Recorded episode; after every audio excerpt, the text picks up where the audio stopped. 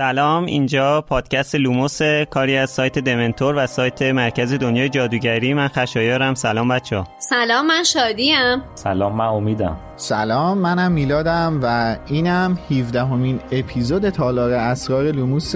خوش اومدید.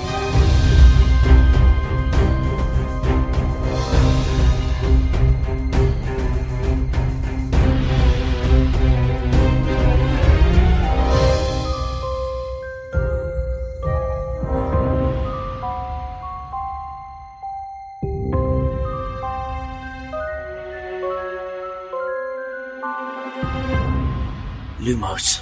ما تو لوموس کتابای هری پاتر رو تک تک بررسی میکنیم و از زاویه دیدهای مختلف هر فصل رو تحلیل میکنیم. چیزایی که شاید قبلا بهشون توجه نشده و یا کمتر دیده شده باشه و یا لازمه بیشتر دربارهشون صحبت بشه. الان هم سیزن دوم لوموس هست که مختص کتاب هری پاتر و تالار اسراره. لازمه اینم یادآوری کنم ما تو اپیزودامون تمام هشت کتاب و فیلم و جانوران شگفت انگیز و داستانای جانبی رو مد نظر قرار میدیم و ازشون صحبت میکنیم. پس اگه کتابا رو نخوندید در جریان باش که شاید حرفامون مطالبی رو براتون لو بده، اما بازم با این اوصاف دلیل نمیشه که لوموس رو گوش ندید. میتونید از قبل هر فصل رو بخونید و با ما جلو بیایید.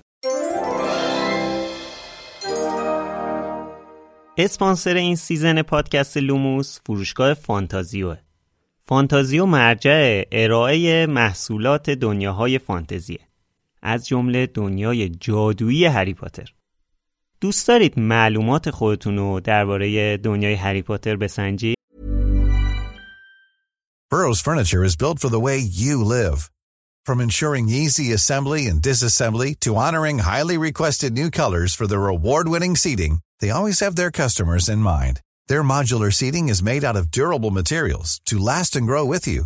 And with Burrow, you always get fast, free shipping. Get up to sixty percent off during Burrow's Memorial Day sale at burrow.com slash ACAST. That's burrow.com slash ACAST. burrow.com slash ACAST. Hey, I'm Ryan Reynolds. Recently, I asked Mint Mobile's legal team if big wireless companies are allowed to raise prices due to inflation. They said yes. And then when I asked if raising prices technically violates those onerous two-year contracts, they said, what the f*** are you talking about, you insane Hollywood ass f- So to recap, we're cutting the price of Mint Unlimited from thirty dollars a month to just fifteen dollars a month. Give it a try at mintmobile.com slash switch. forty-five dollars up front for three months plus taxes and fees. Promo rate for new customers for limited time. Unlimited more than forty gigabytes per month. Slows full terms at mint mobile dot com. Millions of people have lost weight with personalized plans from Noom. Like Evan, who can't stand salads and still lost fifty pounds. Salads generally for most people are the easy button, right? For me, that wasn't an option. I never really was a salad guy. That's just not who I am. But Noom worked for me. Get your personalized plan today at noom dot com. Real Noom user compensated to provide their story. In four weeks, the typical Noom user can expect to lose one to two pounds per week. Individual results may vary. فانتزیو براتون یه پیشنهاد ویژه داره. فانتزی بازی هری پاتر. این مجموعه اولین کویز گیم مربوط به دنیای جادوگری هری پاتر تو ایرانه که شامل صد تا کارت بازی، کیسه پارچه‌ای و تاس مخصوصه. پشت و روی هر کارت شش تا سوال و جواب نوشته. سوالا توی سطح‌های مختلفی طرح شدن و میشه گفت بهترین راهنما برای موفقیت تو امتحانات سمجن. با انجام این بازی میتونید چند ساعت با دوستاتون تو دنیای جادویی هری پاتر وقت بگذرونید و اطلاعات خودتون رو در مورد این دنیای جذاب بسنجید. برای تهیه فانتزی بازی هری پاتر فقط کافیه به سایت فانتازیو سر بزنید. فانتازیو دات آی آر.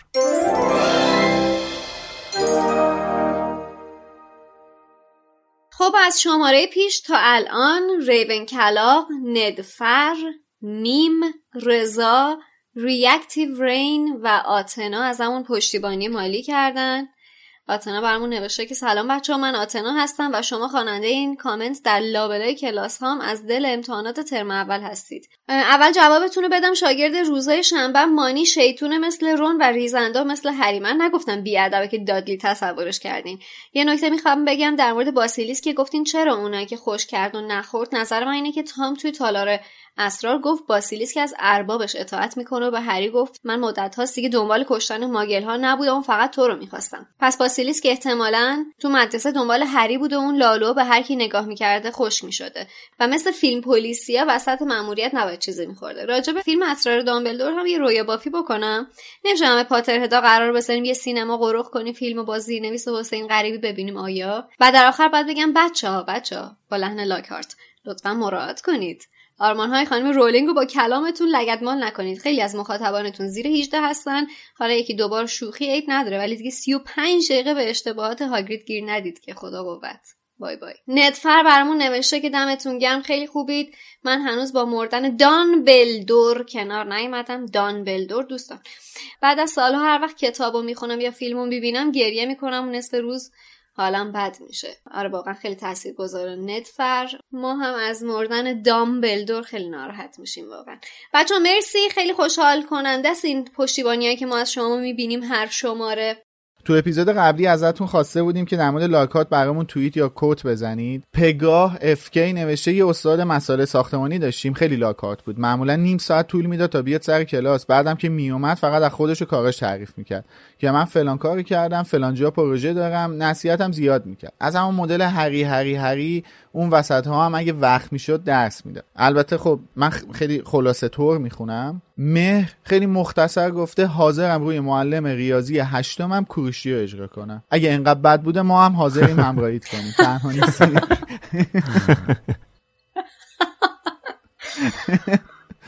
زیبا بود. ناردونه نوشته که من کلن اسم الف سین اسم کامل نوشتن، من به خاطر اینکه هویتشون حفظ بشه اینجا کوتاهش کردم. من کلا اسم الف سین رو گذاشته بودم گیلدروی لاکارت و مدرسه میومد میگفتم اه آقای لاکارت اومدن. حالا این هفته هم ازتون میخوایم که برامون توییت یا کت بزنید که اگه قرار بود اسم تام مارول و ریدل تبدیل به یه اسمی بشه که به هم ریختش بشه من لرد ولدمورت هستم، چه اسمی رو باید انتخاب میکردیم؟ ما انتخابش رو میذاریم به عهده شما. لطفاً با هشتگ بالوموس توییتاتون رو بزنید که ما هم راحت‌تر بتونیم بهشون دسترسی داشته باشیم. خب این هفته برنامه ریونین هری پاتر پخش شد به اسم بازگشت به هاگوارتس که حالا میخوایم یه واکنشی هم به اون نشون بدیم. خیلی مختصر، من که اصلا راضی نبودم، حالا بقیه رو نمیدونم. من دوست داشتم ولی واقعا نقص زیاد داشت، مخصوصا نسبت به برنامه دوره همی سریال فرندز. مثلا برای برنامه فرندز خیلی سورپرایز وجود داشت، خیلی بازیگرای حاشیه‌ای رو دعوت کرده بودن، خیلی احساسی تر بود، خیلی طبیعی تر بود. دقیقاً همه این چیزا تو این برنامه دوره همی هری پاتر نبود و واقعا دوره همی بود. حالا یه چیزی من بپرسم، این همه ما قبلش صحبت کردیم گفتیم سورپرایز دارن و اعلام کرد وارنر برادرز که سورپرایز دارن، سورپرایزشون چی بود دقیقاً؟ برنامه مزخرفی میخواد. برنامه مزخرف رو به عنوان سورپرایز به ما دادن. البته شوخی میکنم، مزخرفا واقعا برای طرفدار هری پاتر که جالب بود. اتفاقا من من تنها اظهار نظری که در این رابطه میخوام بکنم میدونید چیه؟ ببینید این تفکر در مورد فیلم جنایت گریندلوالد هم وجود داشتش دیگه. ما فن هری پاتریم، هر جا هر چیزی از دنیای هری پاتر که ببینیم به قول امید چشامون قلبی میشه. آره. خب ولی به عنوان یه یه مخاطب، یه کسی که اصلا فن هری پاتر نیست، اصلا می فن منظورم طرفدار طرف بوده. عاشقشون نیست. آره طرفدار یعنی اینکه یه مقدار بی منطق باشی دیگه، یعنی یه مقدار منطق رو بذاری کنار. ولی به عنوان یه بیننده معمولی جنایت گریندلوالد سراسر ایراد سینمایی و ساختاری داشت و خب من که خودم نظر طبق نظرات شما اینم همونه. یه برنامه بوده فقط واسه فن، واسه کسایی که منطق ندارن ببینن، یه خود ذوق کنن، غافلگیرشن، ولی از نظر ساختاری سراسر اشکال بوده. آخه ببین من با ساختارش خیلی راستیتش مشکل ندارم. اتفاقا من فکر میکنم که این برنامه رو بیشتر برای عموم ساختن تا برای ما، به خاطر اینکه همه یه چیزایی که گفتن و ما میدونستیم. نشون به اون نشون که تقریبا پنجاه درصد چیزایی که توی اون در واقع برنامه شما دیدید ما تو دوتا اپیزود فیلممون گفتیم، یکی تو اپیزود فیلم سنگ جادو، تو اپیزود فیلم تالار اسرار هم میشنوید. هر چیزی که در مورد سنگ جادو و تالار اسرار گفتن ما تو دوتا اپیزود فیلممون گفتیم، حالا میشنیدید یا میشنوید. قبل از اون برنامه ضبط شده هر جفتش. حالا منم بخوام نظرمو بگم، واقعا حالا نمیتونم، الان شوخی کردیم به قول امید گفتیم مزخرف. بالاخره ما هر جایی که هر تصویری از این افراد ببینیم به هر حال ذوق زده میشیم. من خودم وقتی که دیدم از اول تا فکر میکنم وسط برنامه، من دستمال کاغذی دستم بود و همینطور داشتم گریه میکردم. خیلی احساساتی شده بودم از دیدم واقعا ها. یعنی اصلا با امیرحسین داشتم نگاه می‌کردم، به من میگه تو چرا قدری گریه می‌کنی؟ گفتم بذار من تو حال خودم باشم. مثلا من خیلی از دیدن رابی کالترین خیلی احساساتی شدم واقعا. یعنی اصلا می‌خواستم بگم نازی گوگولی قشنگ بیا بغلم، واقعا خیلی دوست داشتم. به خصوص اون دیالوگی که گفت. آره اصلا همینجور اشکام میریخت واقعا. اصلا از دیدن این فضا، اینکه مجدد چشم من داره اون فضای آشنا رو میبینه، خیلی احساساتی شدم و سعی کردم از دیدنش لذت ببرم علی رغم تمام ناامیدی هایی که واسمون داشت. فکر می‌کنم هممون اینجوری هستیم دیگه، بالاخره یه خوراکی بهمون داده شده که خیلی منتظر دیدنش بودیم. ولی راستشو بخواین من تریلرها رو که دیدم گفتم وای ببین وارنر برادرز چه بریز به پاشی را انداخته. ولی به نظرم تمام اون تریلر همه محتوایی بود که تو خود ویدیو هم بود. آره اون لوکیشن زرق و برق در حد همون تریلر بود. دقیقاً دقیقاً اومدن یه چهار تا رقصیدن و اصلا دیگه نشوند این همه شما زحمت کشیدین برای اون لوکیشن. خب لعنتی حداقل چهار تا بازیگر بیشتر می‌آوردین اونجا. آره واقعاً با هم دیگه. و به نظر من یکی دیگه از بزرگترین نقاط ضعفش این بود که مثل برنامه فرنز اینجوری به صورت احساسی و واقعی نیومدن، هر دونه دونه وارد بشن، همدیگه رو بغل کنن. همونجوری خیلی شق و رق روی صندلی نشسته بودن و همونجوری که توییت حسین غریبی رو هم گذاشتیم تقریبا ثابت شده است که اون صحنه، اون نمایش سه نفری فیک بوده و بچه‌ها واقعا کنار همدیگه نبودن، یعنی واقعا با همدیگه صحبت می‌کردن ولی یا دنیل یا روپرت توی لوکیشن نبودن و احتمالاً به صورت آنلاین با هم دیگه صحبت می‌کردن. این که روپرت توی مصاحبهش میگفت که خیلی حس خوبی داره که برگشتم به این مثلا فضا و فلان و اینا، ببینینش بده. الان مصاحبه رولینگ رو پخش کردن، بالاش نوشتن recorded in دو هزار و نوزده.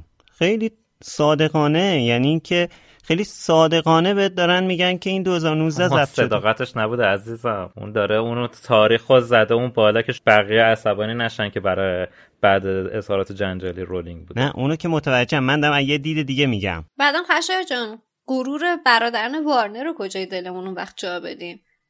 زورشون میاد بگن که آره ما ما نتونستیم که ما نتونستیم که سه تا بازیگر اصلی داره، این سه تا بازیگر رو نتونستیم آقا برای ریونین بیست سالگیشون، بر دور همی بیست سالگیشون جمع بکنیم. ببین من اسم برنامه رو گذاشتن ریونین، بعد این سه نفر تریای اصلی ما یونایتد نشدن. چه چه وضعیه واقعا؟ یعنی چی مثلا؟ یعنی چقدر هول هولکی ضبط شده که نتونستن یه بازه پیدا کنن که این سه نفر، خب اون ضبط داره، اون کاناداست، اون انگلیسه، خب باشه یه وقت دیگه، یعنی یه ذره زودتر فکرش رو میکردین ضبط کنین. چه عجله‌ای بود. شما اگه می‌خواستید که واقعا سر موقعش پخش کنید، بعد شانزده نوامبر رو پخش می‌کردید که واقعا بیست سالگی اکران فیلم سنگ جادو بود. ولی وقتی اول ژانویه بیست بیست و دو پخش می‌کنید اصلا دیگه، خب بیاین اول مارچ پخش کنید. نه دیگه اونم خیلی از دهن میافتاد. موضوع میدونین چیه؟ پارسال اچ بی او مکس خب به خاطر این دوره همی فرندز کلی جایزه گرفتش توی گلدن گلاب و چه میدونم امی و فلان و اینا. وارنر هم که میدونی به خاطر پول شلوارشو در میاره. خب اینا هم دیدن که خب چیز دیگه به مذاقشون خوب خوب اومد، هی جایزه گرفت توش. بیایم واسه شب سال نو هم یه هری پاتر بزنیم، داور ماورای گلدن گلاب و امی و فلان و اینا رو تحت تاثیر قرار بدیم، دوباره یه سری دیگه جایزه بزنیم زیر بغلمون و کلی استقبال بشه. اچ پی مکس هم که استریمه دیگه، پول میدن میبینن دیگه. Hey, I'm Ryan Reynolds. At Mint Mobile, we like to do the opposite of what Big Wireless does. They charge you a lot, we charge you a little. So naturally, when they announced they'd be raising their prices due to inflation, we decided to deflate our prices due to not hating you. That's right. We're cutting the price of Mint Unlimited from thirty dollars a month to just fifteen dollars a month. Give it a try at mintmobile.com slash switch. forty-five dollars up front for three months plus taxes and fees. Promo rate for new customers for limited time. Unlimited more than forty gigabytes per month slows. Full terms at mint mobile dot com. Burrow's furniture is built for the way you live. From ensuring easy assembly and disassembly to honoring highly requested new colors for their award-winning seating, they always have their customers in mind. Their modular seating is made out of durable materials to last and grow with you. And with Burrow, you always get fast, free shipping. Get up to sixty percent off during Burrow's Memorial Day sale at burrow.com slash ACAST. That's burrow.com slash ACAST. burrow.com slash ACAST. دو قصه ما اینجا پول نمیدیم ولی واسه اونا صنعته. ببین آخه اینا یه تریلر رو نتونستن سر موقع پخش کنن. یه تریلر رو. بله میدونم. یعنی این برنامه میدونم. از اولش افتضاح بوده. بابا گفتن که بازیگر آمبریج جزو حضار این برنامه اصلا نبود. ایمیل استانتون قرار بود توی برنامه باشه. کو؟ یا این رایتو. اون پنج ثانیه بود تو برنامه. آره. پنج ثانیه هم کمتر. دقیقاً نزدیک پنج تا شش ثانیه بود. دقیقاً. و آخرام بود. یعنی دیگه اون تعدیگای ماجرا آره. بود. آره. ببین من واقعاً برنامه رو دیدم با خودم گفتم بابا ما یه پادکست لوموس داریم میسازیم از اینا داریم بهتر میسازیم. برنامه ریزیمو بهتر اینقدر یعنی ببین من واقعاً اینجوری فکرم اینقدر وقتشون کم بود. فقط تصمیم گرفتن که آقا ما میخوایم این برنامه رو انجام بدیم چجوریش اصلاً مهم نیست هر کسی رو تونستیم بیاریم آره. میاریم نیومدن نیومدن ما این برنامه رو میریم بابا خب به چه قیمتی آخه یعنی میدونی چی بود؟ به انگار مثلا یه بودجه کمی با یه وقت کمی به چهار تا مثلا جوون اختصاص دادن گفتن که ببین همینه که داریم بریم با این چیزا با این فیلمای آرشیوی هر چیزی داریم با اینا سر کنین با اینا سر کنین دیگه یه چیزی واسه ما بسازین سرچ کردن چهار تا ویدیو عکس پیدا کردن سوتی موتی هم که وسطش دادن عکس اشتباه آوردن این ماجرای عکس بچگی ما چی بود بچه‌ها اشتباه شد من خبراشو خوندم عکس کودکی اما واتسون رو با اما رابرتس اشتباه پخش کردن که امروز اچ پی او مکس دوباره برنامه رو تدوین کرد و بی‌آپلودش کرد تو اچ پی او مکس اون صحنه رو درست کرده ای وای اینا میگن فقط یادشون بوده که ما توی یکی از عکساش تو سن بچگیش گوش‌های میکی موس رو گوشش بوده آره من دیگه نگاه نکردم اون اما کدوم اماه حالا من یه چیز بگم ببینین اصلا حالا انقدر هی میگن که این دوره همی هری پاتر یا حالا ریونین اتفاقا خیلی هوشمندانه اصلا اسم این برنامه ریونین نبود در حالی که اسم برنامه فرندز ریونین بود یعنی اسم رسمیش تایتل رسمیش ریونین بود ولی این برنامه نبود اسمش ریترن تو هاگوارتس بود دلیل این که بهش میگن ریونین به خاطر اینه که به فرندز گفتن ریونین یعنی این سبک برنامه های دوباره مثلا اینا رو جمع کردن و این مدلی اسمش شده ریونین به خاطر همین به اینم میگن ریونین وگرنه این اصلا دوره همی نبود که این یه برنامه ریترن تو هاگوارتس مستند ساختن حالا اینقدر انتقاد کردیم واقعا میگم برای ما طرفدارای هری پاتر و حالا به صورت عمومی برای بیننده معمولا بالاخره جذابیت‌های خودشو داشت دیگه حالا برای من به شخصه همونجور که شادی گفت هم رابی کالترین خیلی دوست داشتنی بود برام دیدنش و اون اشکای آخر دنیل ردکلیف هم واقعا دیگه باعث شد مثل چی منم باش همراهی کنم واقعا شما چی من مصاحبه هلنا و دنیلو خیلی دوست داشتم خیلی جالب بود و اون داستان نامه دنیل به هلنا خیلی جالب بود آره. و کلن اون در واقع من واقعا تحسین میکنم خیلی آدم ذوق زده میشه دیگه حالا ما به عنوان طرفدارای خیلی حالا هاردکور هری پاتر خیلی هیجان زده میشه از این که میبینه مثلا یه کسی مثل هلنا ده سال مثلا اون دندونشو نگه داشته و میاد مثلا اینطوری انقدر علاقه نشون میده یا کلا اون پشنی که نسبت به کار دارن نسبت به اون کاری که کردن بعضیاشون اصلا حتی کتابا رو هم شاید نخونده باشن ولی اومدن اونجوری که بعدش هم میان دوباره برمیگردن و اینطوری علاقه نشون میدن اینطوری هیجان نشون میدن واقعا خیلی حس خوبی به من میده حالا هلنا که فوق‌العاده بازیگر دوست داشتنی و فوق‌العاده بازیگر اصلا خیلی خاصیه توانمند و خفن آره تو چی شده؟ منم صحنه‌های بغل‌ها خیلی واسم تاثیرگذار بود. همونجوری که اما و تام هم دیگر بغل کردن، هم بغل اما و رابی خیلی برام دلنشین بود و اون بغل اما و روپرت هم همینطور که که بعدش روپرت و اما گفتش I love you، بعد یه مکس اینطوری کرد، اما همینطوری تو خودش بود، بعد یه گفت as a friend. خیلی بامزه بود اون صحنه‌اش به نظر. آره واقعا اونم من خواستم بهش اشاره کنم، خیلی جالب بود. اسپانسر این شماره لوموس انتشارات پرتغاله. تقریباً بعیده که کتاب‌های فانتزی و علمی تخیلی نوجوانان خونده باشید و نشر پرتغال رو نشناسید. پرتغال ناشر کتاب‌های کودک و نوجوانه و بیشتر از هزار عنوان کتاب تألیفی و ترجمه داره و مجموعه‌های فانتزی جذابی برای این گروه سنی به چاپ رسونده. این بار پرتغال با ترجمه جدیدترین کتاب خانم رولینگ یعنی The Christmas Pig اومده و اولین انتشاراتی هست که این کتاب رو ترجمه کرده و با عنوان کریسمس در گم و گور آباد به چاپ رسونده. احتمالاً شمایی که مثل ما عاشق آثار خانم رولینگ هستید تا الان اسم این کتاب رو شنیده باشید. کتاب The Christmas Pig کمتر از دو ماه پیش یعنی تو اکتبر سال دو هزار و بیست و یک منتشر شد و نظر خواننده ها و منتقد ها رو حسابی به خودش جلب کرده. با اینکه مثل خیلی از کتاب های دیگه خانم رولینگ توی گروه سنی کودکان دسته‌بندی شده، ولی به عقیده منتقدا کتابی برای کل اعضای خانواده است که عاشقش بشن. خانم رولینگ این کتاب رو داستانی درباره گم و پیدا شدن، دوست داشتن و دوست داشته شدن، درباره چیزهایی که با ما میمونن و چیزهایی که ازمون دور میافتن و درباره امید و بردباری توصیف میکنه. شما میتونید داغ داغ اولین ترجمه فارسی این کتاب رو از امروز با عنوان کریسمس در گم و گور آباد با ترجمه آرزو مقدس از انتشارات پرتغال برای خودتون، دوستانتون یا بچه‌های دور و برتون از کتاب فروشی ها یا به صورت آنلاین از سایتشون تهیه کنید. پرتغال دات کام. خب عنوان فصل هفدهم The Heir of Slytherin یا به قول خانم اسلامی نواده اسلیترین و به قول حسین قریبی وارث اسلیترینه. خب این فصل فکر کنم فصل مورد علاقه منه بین کل حدوداً صد و نود و نه تا دویست تا فصلی که تو کل کتابا هست. حالا جلوتر بیشتر در مورد صحبت میکنم که چرا این فصل رو از همه فصل‌ها بیشتر دوست دارم. هری وارد تالار میشه، ته تالار رو پای مجسمه بزرگ سالازار اسلیترین جینی ویزلی دراز کشیده. البته جینی تنها نیست، تام ریدل هم اونجاست.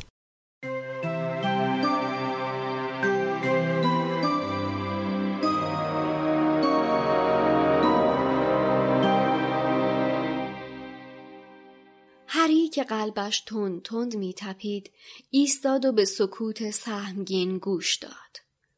آیا ممکن بود باسیلیسک در گوشه تاریکی پشت یکی از ستونها کمین کرده باشد؟ و جینی کجا بود؟ چوب دستیش را بیرون آورد و از میان ستونهایی که نقش مار پیچ خورده بر آنها بود، جلو رفت. هر قدم محتاطانه‌اش با صدای بلندی در آن سوی دیوارهای پرسایه منعکس می‌شد. چشمهایش را نیمه باز نگه داشت و آماده بود تا پلکهایش را با کوچکترین اثری از حرکت به هم بفشارد. گویی که حدقه‌های خالی چشم مارهای سنگی او را تعقیب می‌کردند. بیش از یک بار دلش آشوب شد و خیال کرد تکانی را دیده. سپس وقتی که درست بین دو ستون آخر رسید، مجسمه‌ای به بزرگی خود تالار که جلوی دیوار روبرویش قد علم کرده بود، به شکل هولناکی پیش چشمش ظاهر شد. هری مجبور شد گردنش را خم کند تا چهره غول پیکر بالای مجسمه را ببیند. کهنسال و شبیه میمون بود. ریش کم پشت درازی داشت که تقریباً تا پایین ردای سنگی تمام قد جادوگر آویخته بود و در آنجا دو پای خاکستری عظیم روی کف تالار قرار داشت. بین آن دو پا جثه کوچکی دمر روی زمین افتاده بود که ردای سیاه و موهای سرخ آتشینی داشت. جینی، هری زیر لب این را گفت و با سرعت دوید و خودش را به او رساند و روی زانوهایش نشست. جینی زنده باش، خواهش میکنم زنده باش. چوب دستیش را کناری انداخت، شانه های جینی را گرفت و او را چرخاند. صورت جینی مثل مرمر سفید و سرد بود، اما چشمهایش بسته بود. پس خشک نشده بود، ولی در این صورت حتما او... هری با ناامیدی زیر لب گفت جینی خواهش میکنم بیدار شو و او را تکان داد. سر جینی به طرز مأیوس کننده ای روی شانه هایش به چپ و راست میرفت. صدای ملایمی گفت بیدار نمیشه. هری از جا پرید و روی زانوهایش چرخید. پسری قد بلند با موهای مشکی به نزدیکترین ستون تکیه داده بود و او را تماشا میکرد. لبه های اطراف جسمش به شکل عجیبی تار بود. گویی که هری داشت از پشت یک پنجره مه گرفته به او نگاه می کرد. اما امکان نداشت که او را با کس دیگری اشتباه بگیرد. تام؟ تام ریدل؟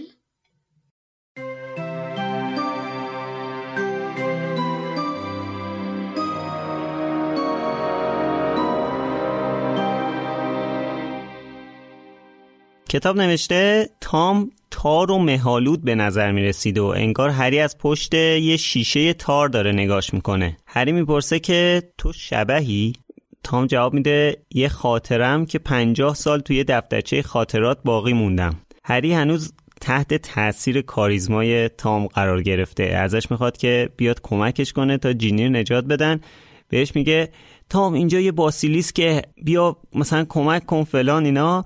خب هممون هم همین انتظار رو داریم دیگه که مثلا تام بیاد کمکمون کنه. آخه مگه همین آدم نبود که پنجاه سال پیش مدرسه رو نجات داد؟ مگه مثلا همین نبود که باعث شد تالار بسته بشه؟ آره، ولی متاسفانه نمیتونیم همچین توقعی از تام داشته باشیم، چون تام داره دانلود میشه، از جینی داره آپلود میشه و روی تام داره دانلود میشه، مشغول فعلا یه کمی. در نتیجه میتونیم همچین توقعی فعلا ازش داشته باشیم. توی این پروسه پروسه انتقال داده است. آره دیگه. اولش که هری تامو میبینه واقعا فکر میکنه یه ناجی پیدا شده، اما تام در عوض چوب دستی هری رو برمی‌داره، شروع میکنه به برملا کردن اسرار تو تالار اسرار. بله.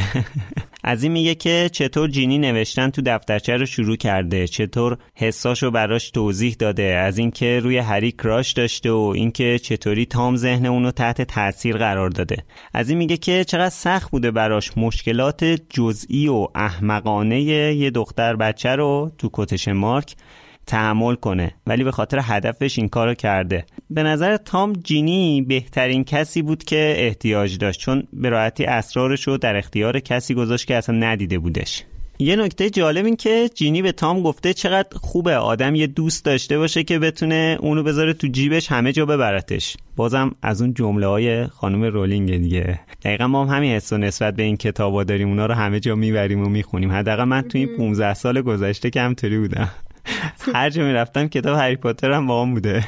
حالا این بیشتر منو یاد این تلگرام و واتساپ و اینا انداخت که هر جا میری اون دوست اینترنتی تو بات هست، تا اینکه خود کتاب دوست مجازی در حقیقت.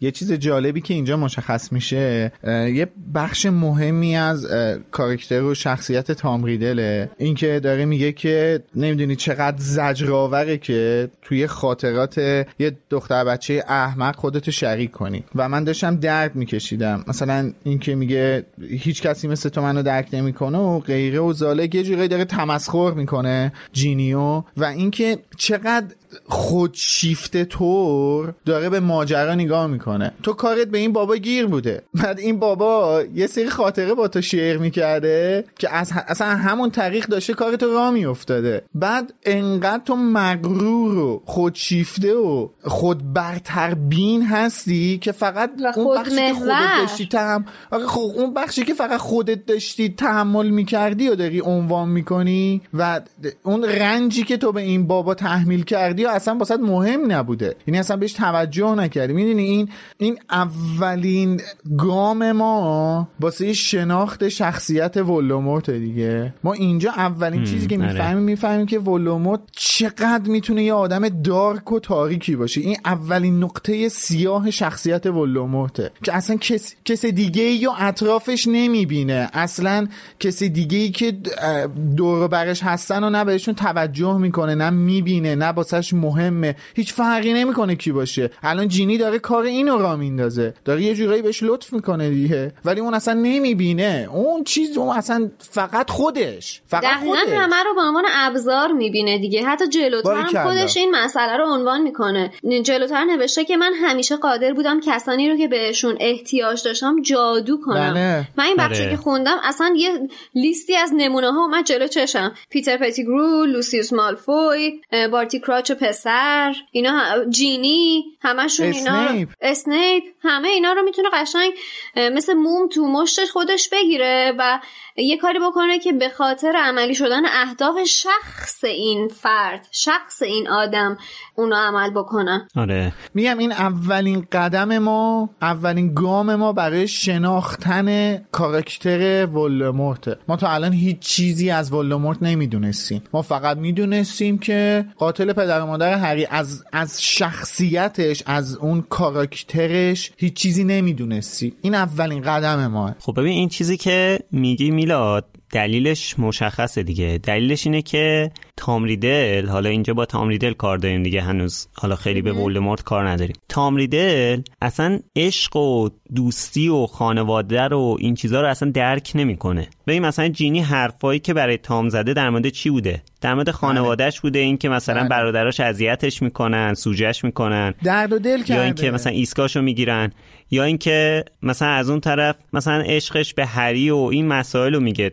خب تام ریدل که درکی از این مسائل نداره، اصلا شعورش نمیرسه. آره و اصلا اینا رو نشونه ضعف میدونه. اصلا کلا ببین دامبلدور توی یادگان مگ به هری میگه که ولدمورت اصلا سعی نمیکنه چیزایی رو که براشون اهمیت قائل نیست درک کنه، یعنی حتی تلاشی هم نمیکنه که اونا رو درک کنه. در واقع این حرفی هم که دامبلدور میزنه رو نیوت توی آخر فیلم جنایات گریندلوالد به دامبلدور میگه در مورد گریندلوالد، که میگه ظاهرا گریندلوالد ماهیت چیزایی که حقیر میدونه رو درک نمیکنه.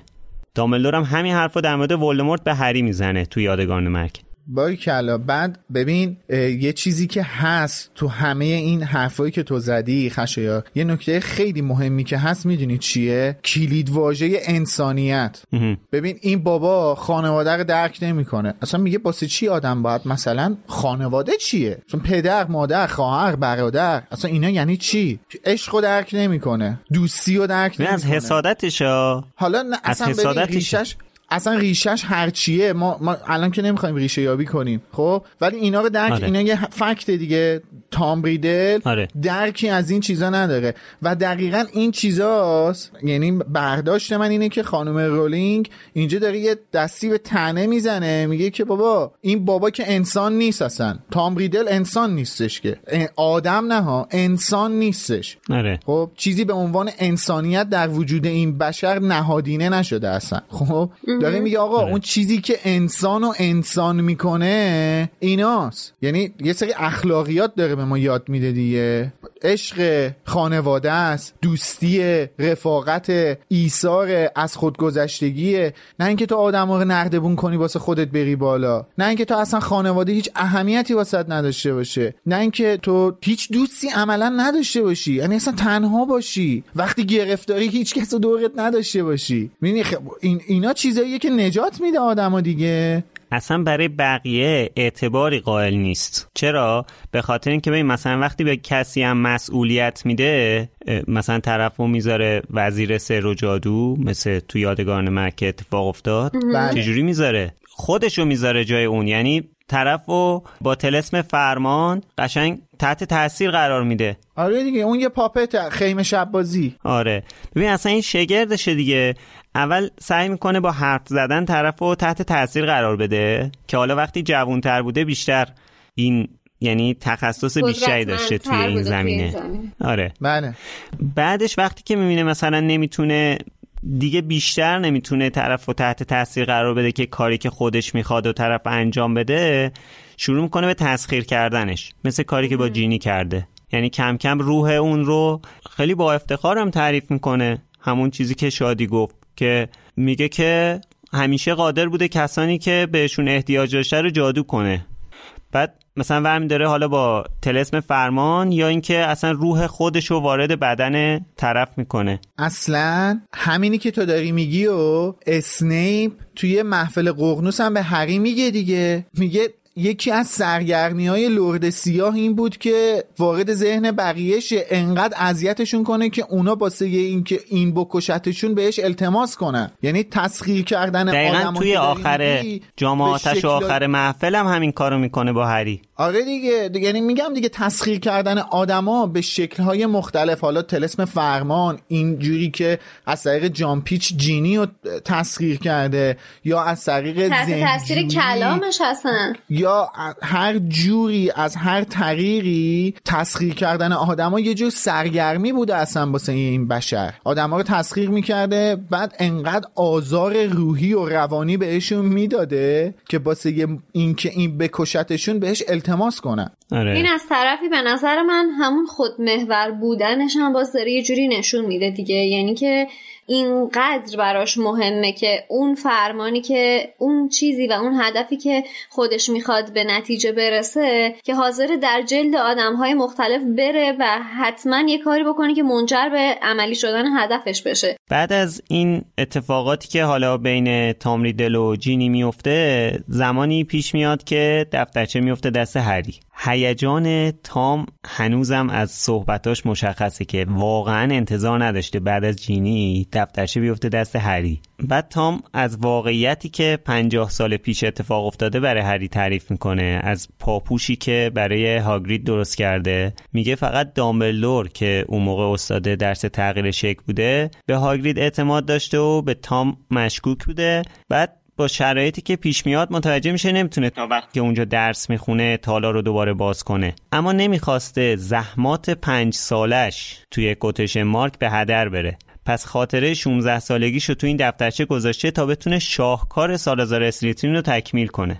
جالب میگه دیگه، یعنی این اصلا مدلی که میگه، این که میگه مثلا زحمات پنج ساله، یعنی پنج سال داشته دنبال این بحث تالار میگشته. یعنی مثلا از وقتی که با این فلسفه وجودی اسلیترین، کلا گروه اسلیترین و خود سالازار اسلیترین آشنا شده، قشنگ تحت تاثیر این فلسفه چی میگن این جریان قرار گرفته. بعدش هم پنج سال تلاش کرده تا بتونه مثلا تالار رو باز کنه. ولی یه چیزی رو دقت کردین، یه جورایی دامبلدور باعث شده که این دفترچه هورکراکس بشه، ساخته بشه، چون که خب ریدل دیده که نمیتونه در حضور دامبلدور به قول خودش شاهکار سالازار اسلیترین رو تکمیل کنه. به خاطر همین اومده این دفترچه رو جامپیچ کرده که بعداً مثلا دوباره تالار رو باز کنه. یعنی دامبلدور باعث ساخته شدن چیزی شده که بعد سالها برای از بین رفتنش تلاش کرده. علت و معلولت غیر منطقیه.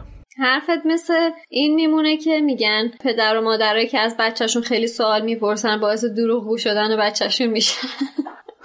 اگه دامبلدور که جلوگیری نمیکرد اون تالار رو کامل باز میکرد و همه ماگلزاده ها کشته میشدن، اصلا آره دیگه پنجاه سال پیش این کارو میکرد، معنی پیدا نمیکرد. یعنی است یعنی هر جوری نگاه کنی دامبلدور باعث ساخته شدن هوروکراکس نشده، یه مسیر اتفاقاتی. نه اینکه حالا مثلا که... بگیم مقصرش دامبلدوره، که نه، میدونم، میگم علت و معلولت غیر منطقیه. میگم صرفا یه مسیر اتفاقاته که دامبلدور هم حضور داشته توش، ولی حضور دامبلدور الزاما منتج به این نشده. آره آره. ولی همینجا برای من خیلی جالب بود که یه پسر شانزده ساله بود دیگه اینجا، آره، توی این پنجاه سال پیش. بله. آره دیگه، خودش بله. گفت دیگه، گفت خاطره شانزده سالگی آره. میره. واسه هم خیلی مسئله جالب بود که یه پسر شانزده ساله اینقدر دوراندیشه و اینقدر هدف بلند مدتی داره که به اینش هم فکر کرده، تو شانزده سالگی به این فکر کرده که این دفترچه رو درست بکنم که مثلا خودم که نباشم ولی یه طریقی داشته باشم که بتونم از کس دیگه این کارو بکنم. یعنی نشون میده واقعا این فرد خیلی باهوش بوده ها. آره آخه صرفا هدف دفترچه خاطرات صرفا باز کردن فقط نبوده که، به هر حال دفترچه خاطرات یه جامپیچ بوده دیگه. یعنی بحث این که این باهوش بودن، ما خیلی باید بیشتر از اینا اتفاقا تعجب کنیم که یه پسر شانزده ساله انقدر جاه طلب بوده که این تو شانزده سالگی ببین هدف از آره جامپیچا چی بوده؟ هدف از جامپیچا یه جاودانگی بوده، رسیدن به یه جاودانگی بوده، غلبه کردن ب... به مرگ بوده. خب یعنی شما یه پسر شانزده ساله، ما تو شانزده سالگی من نمیدونم شما شرایط زندگی تام ریدل رو توجه نمی‌کنید. اون موقعی که توی پرورشگاه بوده و اون مشکلاتی که داشته از نظر روحی و روانی قطعاً تاثیر زیادی روش بله. داشته. بعد یه دفعه وارد یه مدرسه شده که خیلی خیلی خارق العاده بوده، با یه واقعیت‌های روبرو شده که خیلی براش هیجان انگیز بوده، برای همین باعث شده که به آیندهش خیلی بیشتر فکر کنه. بعد اصلا دقیقاً توی همون پرورشگاه این تازه با اون شرایط که بزرگ شده، بعد اومده پیش خودش فهمیده که اوه من یه آدم استثنایی ام، من اصلا با اینا قابل مقایسه نیستم، اینا یه مش یه مش آدمن که پدر مادر ندارن و تحت مثلا سرپرستی حالا یه پرورشگاه دارن زندگی میکنن، ولی لااقل من یه آدم با استعدادم که با اینا خیلی فرق دارن، یا به قول خودش اینا گندزادن من جادوگرزادم. و تازه میاد تو اون مدرسه، بعد میفهمه که چه استعدادی داره تو این کار. بعد هی به مرور که این میره جلو، خب میدونی این بحثای روانشناسی هم هست دیگه، تو توی موقعیت فوق‌العاده بد بزرگ بشی، بعد تازه بفهمی که نه من عجب آدم خاصی هستم، بعد خب جاه طلب میشی دیگه. حالا نه اینکه اینا صرفا فقط باعث جاه طلبی تام شده باشه، نه این این این قطعاً ذاتاً آدم مغرور و جاه طلبی بوده. ما با خانواده مادرش و با خانواده پدرش در آینده آشنا میشیم دیگه. آره، که چقدر اصلا اینجوری بوده. هر اصلا هر دوشون، هم خانواده ریدل که یه ما یه خانواده ماگل مثلا اعیان بودن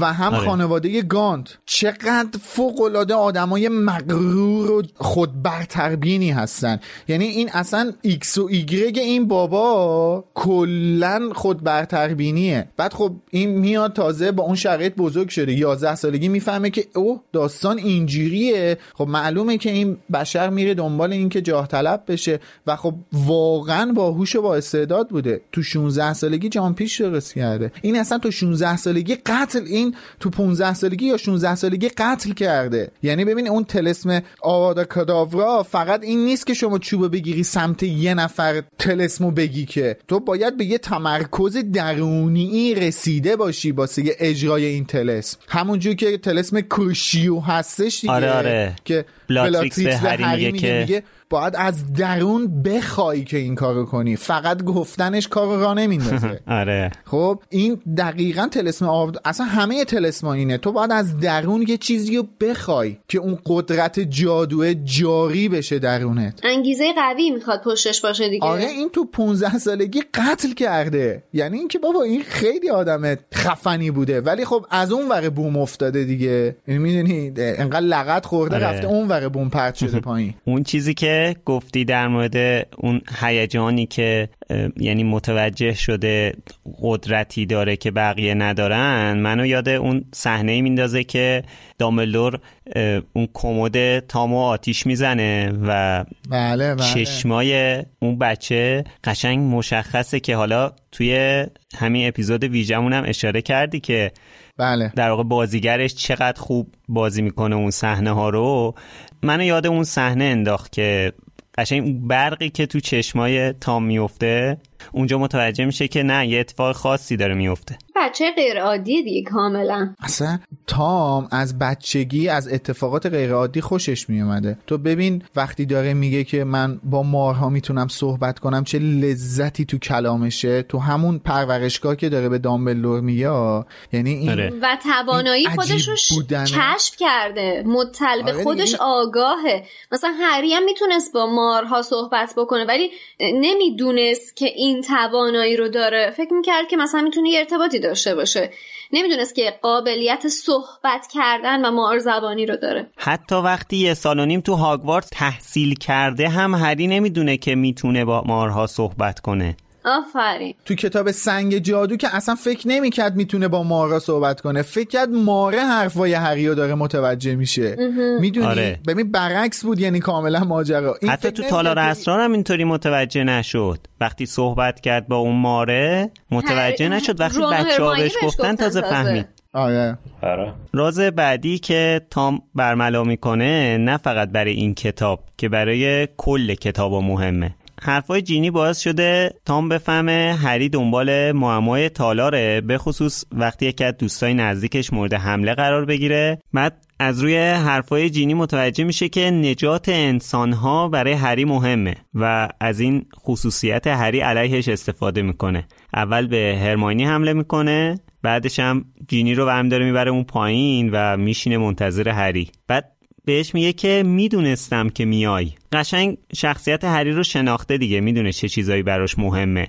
ما میدونیم که تام درست فکر میکنه، چون که جون بقیه خیلی برای هری مهمه. توی جام آتش تو محله دوم یادتونه هری صبر کرد اون پایین زیر آب، کلی وقت تلف کرد که میتونست اول بشه، ولی وایستاد تا خیالش راحت بشه بقیه سالم میمونن. بعدم که دید بله. یکیشون نیامد برداشت بردشون بالا، خودش برداشت اقدام کرد. ولدمورت فقط این یک بار این کارو نمیکنه، بعدن هم خیلی از این مسئله استفاده میکنه، سوء استفاده میکنه. در حقیقت دست میذاره رو نقطه ضعف هری. آره، اوج این سوء استفاده که ولدمورت میکنه تو محفل ققنوس دیگه، که وانمود میکنه سیریوس گرفته تا هری رو بکشونه سازمان اسرار. بعد شما ببینید چقدر این بخش شخصیت هری پررنگه که همه تلاش میکنن هری رو منصرفش کنن، ولی حرف گوش نمیده، پاشد رفت وزارتخونه که نتیجهش هم دید دیگه.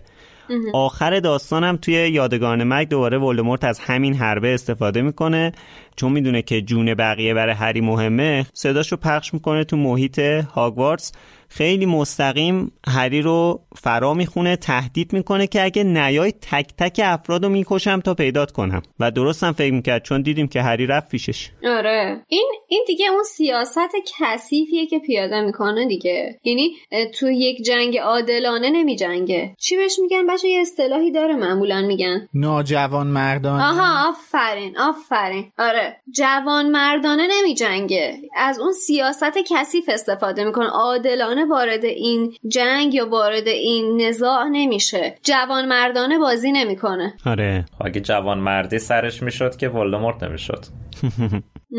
دقیقاً. اصلا من که گفتم این چیزا، این نقاط سفید و مثبت اصلا تو وجود این بشر نهادینه نشده، یعنی اصلا کسی نبوده که بخواد این چیزا رو بهش یاد بده. و زمانی هم که کسایی اومدن اطرافش که این ویژگی‌ها رو داشتن، این به چشم حقارت بهشون نگاه میکرده اصلا.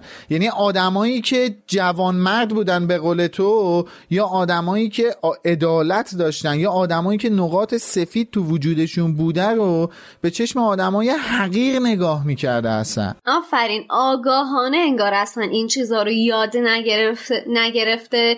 دلیلش هم این بوده که دقیقاً از همچین ویژگی هایی تو طرف مقابلش سوء استفاده میکرده و فکر میکرده اگر خودش هم بخواد این ویژگی رو تو خودش داشته باشه میشه نقطه‌ای برای نفوذ فرد مقابل درون اون، نقطه ضعفی میشه برای شکستش. ببین من اصلا همین الان خیلی راحت میتونم ریشه یابی کنم این دردی که تام داشت درها، چون این درد دیگه، این بیماریه، این که تو آگاهانه نخوای آدم باشی بیماریه. خب مریضیه، خیلی راحت میتونیم ریشه یابی کنیم همین الان، ولی اینجا جاش نیست. ما خ... باید بریم جلوتر، ما خیلی هنوز کار داریم. آره خیلی کار خیلی داریم هنوز. و بالاخره یه جایی در مورد این موضوع صحبت میکنیم که دلایل چیه، که خیلی هم مهم و گسترده است. یعنی ما مجبور میشیم اصلا یه جایی در مورد این دلایل صحبت کنیم، ولی خب اینجا جاش نیست. آره. ولی حالا اصلا سوال اینه که این همه هیجان برای دیدن هری واسه یه چی بوده؟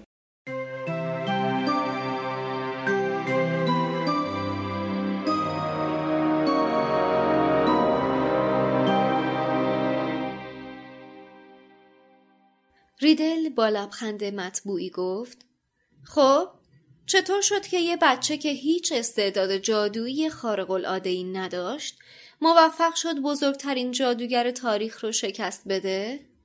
چطور شد که تو فقط یه زخم برداشتی ولی لورد ولدمورت قدرتش رو از دست داد؟ حالا برق قرمز عجیبی در چشم‌های بی‌تابش بود. هری به آرامی گفت چرا می‌خوای بدونی من چطوری فرار کردم؟ ولدمورت که بعد از دوران تو اومد. ریدل به نرمی گفت ولدمورت گذشته، حال و آینده منه هری پاتر. چوب دستی هری را از جیبش بیرون آورد و با آن در هوا سه کلمه درخشان را کشید. تام، مارولو، ریدل. سپس یک بار چوب دستی را تکان داد. حروف اسمش جا به جا شدند و آرایش جدیدی به خود گرفتند. من لورد ولدمورت هستم. آهسته گفت میبینی؟ این اسم رو از زمانی که توی هاگوارتس بودم روی خودم گذاشته بودم. ولی فقط دوستهای نزدیکم منو با این اسم میشناختن.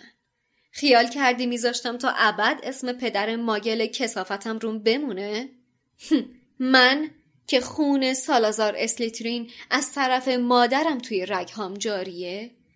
من بذارم اسم یه ماگل کثیف عادی روم بمونه؟ اونم کسی که فقط به خاطر اینکه فهمید زنش ساحر است قبل از به دنیا اومدنم منو ول کرد و رفت؟ نه هری، اسم جدیدی برای خودم ساختم.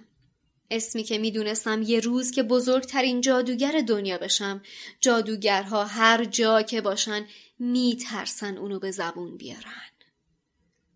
گویی که مغز هری گیر کرده بود. با بهت به ریدل خیره ماند.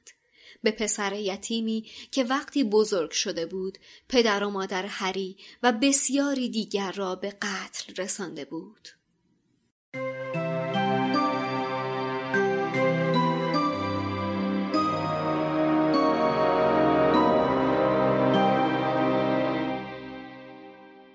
اینجا شاید بزرگترین و حداقل برای من جذابترین راز داستان برملا میشه. تام میگه که ولدمورت گذشته، حال و آینده منه. حتی همین الانم صدام هیجان زده شدم دارم این تیکه رو میگم. این لحظه بعد از این که اون آیم لورد ولدمورت رو خوندم واقعا یه شوک عجیب به من وارد شد. قبلا هم گفتم یعنی من خیلی مقاومت کردم که نه این تام آدم بدی نیست، نه بد نیست بد نیست. یعنی توی نه فصل چند بود تو همین کتاب در مورد صحبت کردم. دقیقاً همین لحظه بود که منو عاشق داستانه هری پاتر کرد. واقعاً شعار نمیدم از اون روز توی بهار یا نمیدونم تو تابستون هشتاد و پنج بود که این فصل رو من خوندم. واقعاً من دیگه اون آدم سابق نشدم. یعنی اصلا کلاً واقعا زندگی من به قبل از خوندن این فصل و بعدش تقسیم میشه.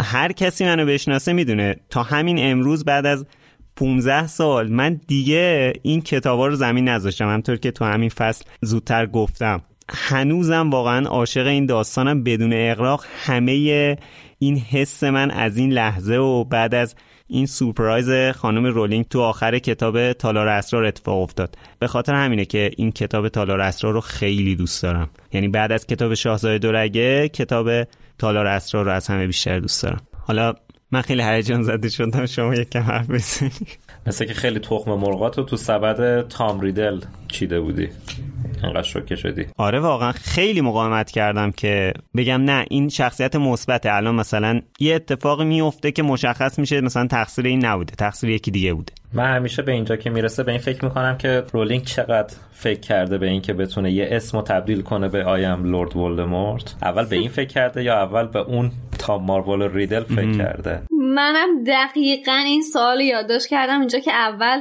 تام مارول ریدل تو ذهنش بوده یا اول ولدمورت تو ذهنش بوده که اینو درست کرده. همیشه هم ثابت کرده از این بازی‌ها خودش لذت میبره ها با کلمات. دقیقاً اصلا یکی از شاگردای خانم رولینگ. آره یه همچین چیزیو توی چیزام داشتیم، آینه اریسد هم داشتیم توی سیزن قبلی پادکست دیگه. آره. از این بازیایی که با کلمات. آره ولی اون خب خیلی ساده معنی بود. نه بی معنی بود دیگه اگه اشتباه نکنم. آره ساده تر بود چون بی معنی بود، بل... برعکسش کرده بود. ولی این هر دو تا حالت بخواد معنی بده خیلی کار سختیه واقعا. ببین واقعا من فکر میکنم اول ولدمورت انتخاب کرده، چون ولدمورت معنی میده. اصل ببین اصل این شخصیت اونه، اسمش میتونه هر چیز دیگه ای باشه. بله جالبیش میدونید چیه؟ اینکه تام، مارولو و ریدل اسمای عجیب غریبی نیستن اصلا، یعنی میدونی مثلا اسمایی نیستن که تو بگی من در آوردی اینا اسم... آره اسمای متداولی هستن، هم تام هم مارولو هم فامیلی ریدل، یعنی اصلا چیزای عجیب غریبی نیست و این خودش به خودت میدونی هیجان انگیز سر میکنه اصلا. حالا من تقریبا همین بخش برام سوال بود که اول ولدمورت بوده یا اول تام، مارولو، ریدل بوده. خیلی شبیه مرغ و تخم رفتم یکم واسش گشتم و به یه چیز جالب برخورد کردم. این قبلا خونده بودم اون تو ذهنم نبود، به نظرم اومد الان جای خیلی خوبیه که بخوایم راجعش صحبت بکنیم. اونم دلیل انتخاب رولینگ برای اینکه اسم شخصیت شوم، حالا شخصیت شوم ماجرا رو اسمشو بذاره ولدمورت رو پیدا کردم که به نظرم خیلی جالب بود. احتمالاً خیلیاتون بدونید ولی فکر کنم بد نباشه که با هم یه مروری بکنیم.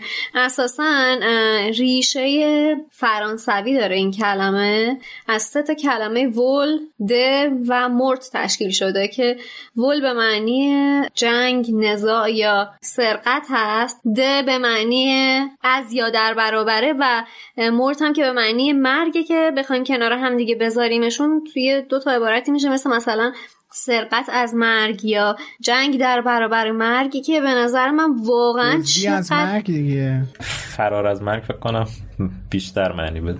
فرار از مرگ نمیدونم به نظر لغوی من... منظورم نیستش که معنی لغویش این میشه، منظورم مفهوم میشه. آره آره ولی به نظر من واقعا تو ببین اینجا میگن وجه تصمیح ها، یعنی اصلا نهایت استعداد خودش رو به نظر من در انتخاب این شخصیت شرور ماجرا پیاده کرده، استفاده کرده و واقعا لذت بخشه که وقتی میبینی ریشه این کلمه چه چیزی میتونه باشه و چه معنی پشتشه. علاوه بر این نظر خودش هم این بودش که ولدمورت کنار هم دیگه ترس از مرگ و یه جوری یا ترس رو انتقال میده به شنونده و طرف مقابل، بر همین دلیل محکمتری شده که بتونه این اسم رو برای این شخصیت انتخاب بکنه. شادی ببین این چیزی که میگی از چه نظر جالبه، این که این معنی اسم ولدمورت خب یه جورایی ربط داره به همین بحث هورکراکسا دیگه و ما اصلا تا قبل از کتاب شیش هیچ, هیچ خبری نداریم از بحث هورکراکسا و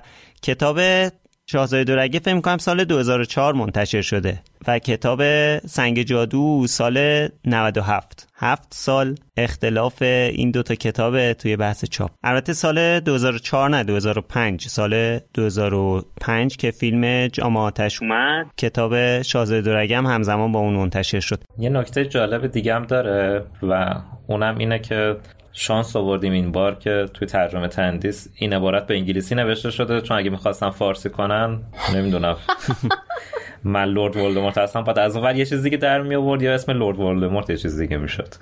در هر صورت یه بلایی سر ماجرا می آوردن، قطعا بلا بود. آره ساکت از کنارش رد نمی شدن.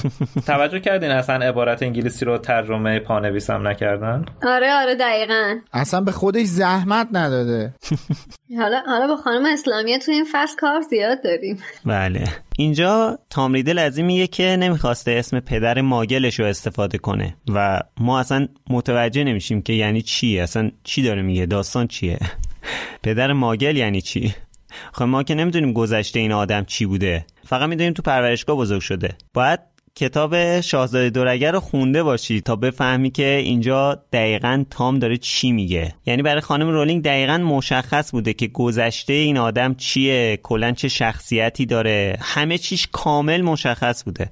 این حجم از دونستن اطلاعات یه شخصیت واقعاً برام عجیبه. توی اون اپیزود مربوط به فیلم سنگ جادو هم یه اشاره کردم به حرفی که استیو کلافز میزد که میگفت مثلا یه ایمیل دادم به خانم رولینگ که مثلا در مورد چه میدونم عمه، حالا دقیقاً جزئیاتش یادم نیست، نقل به مضمون میکنم که مثلا عمه رون چه میدونم فلان اطلاعاتو ازش میخوام، بعد یهو مثلا چهار صفحه مطلب در مورد گذشته عمه رون مطلب فرستاده که میگه اینا رو از کجا کی جنریت کردی، اصلا کی اینا رو آوردی. اینم حالا در مورد تام ریدل، انگار خانم رولینگ از اینجا کل داستان و کل اون جزئیاتی که ما تو شاهزاده دورگه متوجه میشیم و میدونسته. صد درصد. بابا وقتی تو کتاب اول واسه ساخت فیلم اول از عمه رون برمی‌داره چهار صفحه میفرسته، تو فکر می‌کنی برای شخصیت اصلی ماجراش صد صفحه ننوشته؟ بعد اصلا این مجددا ما ببین اینجا گفتم دیگه، اولین قدم های ما برای شناخت ولدمورت دیگه، ما اینجا میفهمیم که خب این این بابا که انقدر دنبال خونه، انقدر خون براش اهمیت داره، اصلا باباش ماگل بوده و از سمت مادرش این بشر جادوگره. آره. بعد ببین دقیقاً عین این اتفاق واسه اسنیپ هم هستا، یعنی اینم ما پس ذهنمون داشته باشیم. آره. که سیوروس اسنیپ هم این ماجرا رو داشته، ولی خب آره. حالا باز بعداً در موردش صحبت میکنیم دیگه، اینجا جاش نیست.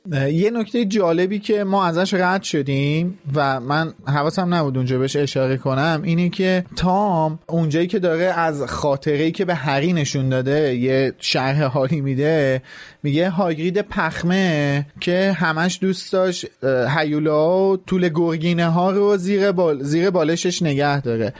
یه من شخصا حس میکنم که اینم یه ایسترگ دیگه یه که خانم رولینگ توی این کتاب گذاشته، نه اینکه تام چیزی بدونه ها، ولی ما الان تنها بچه گرگینه‌ای که میدونیم اومده تو هاگوارتس و حالا اونجا درس خونده و بزرگ شده کیه دیگه؟ استاد دفاع در برابر جادوی سیاه کتاب بعدیمونه و خب اینم در نوع خودش از اون کارهاییه که خانم رولینگ شاید بکنه و واسه همون جالبه دیگه. آره. تام ریدل میگه که اسمی برای خودم ساختم که وقتی بزرگترین جادوگر دنیا شدم حتی از اسمم هم بترسن. بعد هری مات و مبهوت مونده، داره به پسری نگاه میکنه که پدر و مادر خودش مردن، بعد بزرگ میشه تا پدر مادر هری و خیلی های دیگر رو بکشه.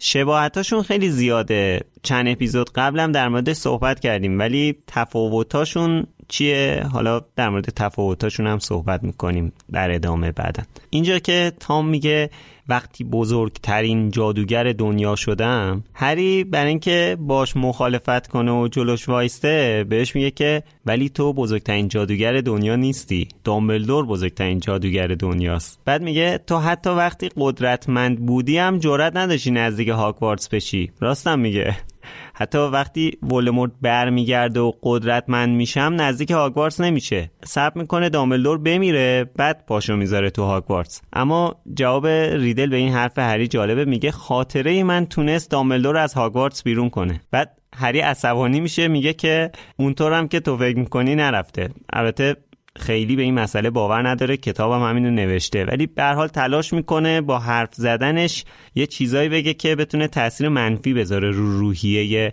تام که الان اینجا خیلی هیجان زده است که خب دیگه روح این دختر بچه رو که دارم میگیرم، این حریرم که الان میخوام بگیرم بکشم دیگه، در واقع همه چی داره طبق خواستش پیش میره دیگه. اوج هیجان و اوج خوشنودی تام ریدل، هری میخواد یه حالا یه تومخی هم براش بریم دیگه، هرچی میگه یه مخالفتی میکنه.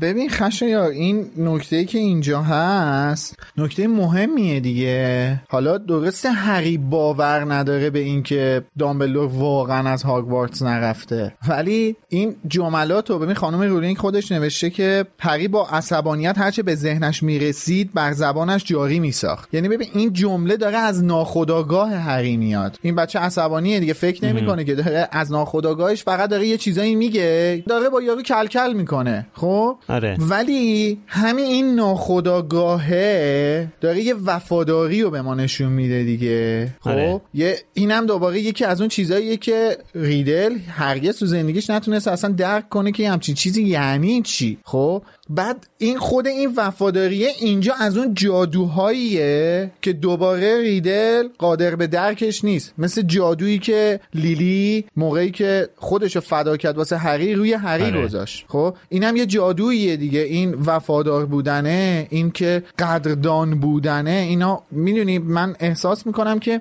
هدف از بیان این چیزا از طریق خانم رولینگ اینه که بابا تو زندگی ما ایناست که جادوهای واقعیه دیگه. دیگه. حالا ما که چوب دستی دستمون درسته، لرواند اینجا هستش، ما دستمون میگیریم این میچرخونیم، ولی اتفاق خاصی که نمیفته. اون چ... اون اکتایی که اون رفتارهایی که ما میکنیم و باعث یه سری اتفاقات خاص میشه همین ایناست دیگه، اینایی که جسته گریخته خانم رولینگ بهشون اشاره میکنه دیگه. آره همین حرفای هری هم باعث میشه که یهو نوای ققنوس بلند بشه و بله help will always be given at Hogwarts to those who ask for it، یا توی هاگوارتس هر وقت کسی تقاضای کمک کنه بلافاصله کمک از راه میرسه. یا جمله قبلی دامبلدور که قبل از این جملهش میگه که میگه، حالا من از رو میخونم، میگه اما خودتون متوجه میشین که کنارگیری واقعی من از مدیریت این مدرسه اون روزی فرا میرسه که توی هاگوارتس حتی یک نفر هم به من وفادار نباشه. اون موقع توی فصل چهارده که در موردش صحبت میکردیم گفتم که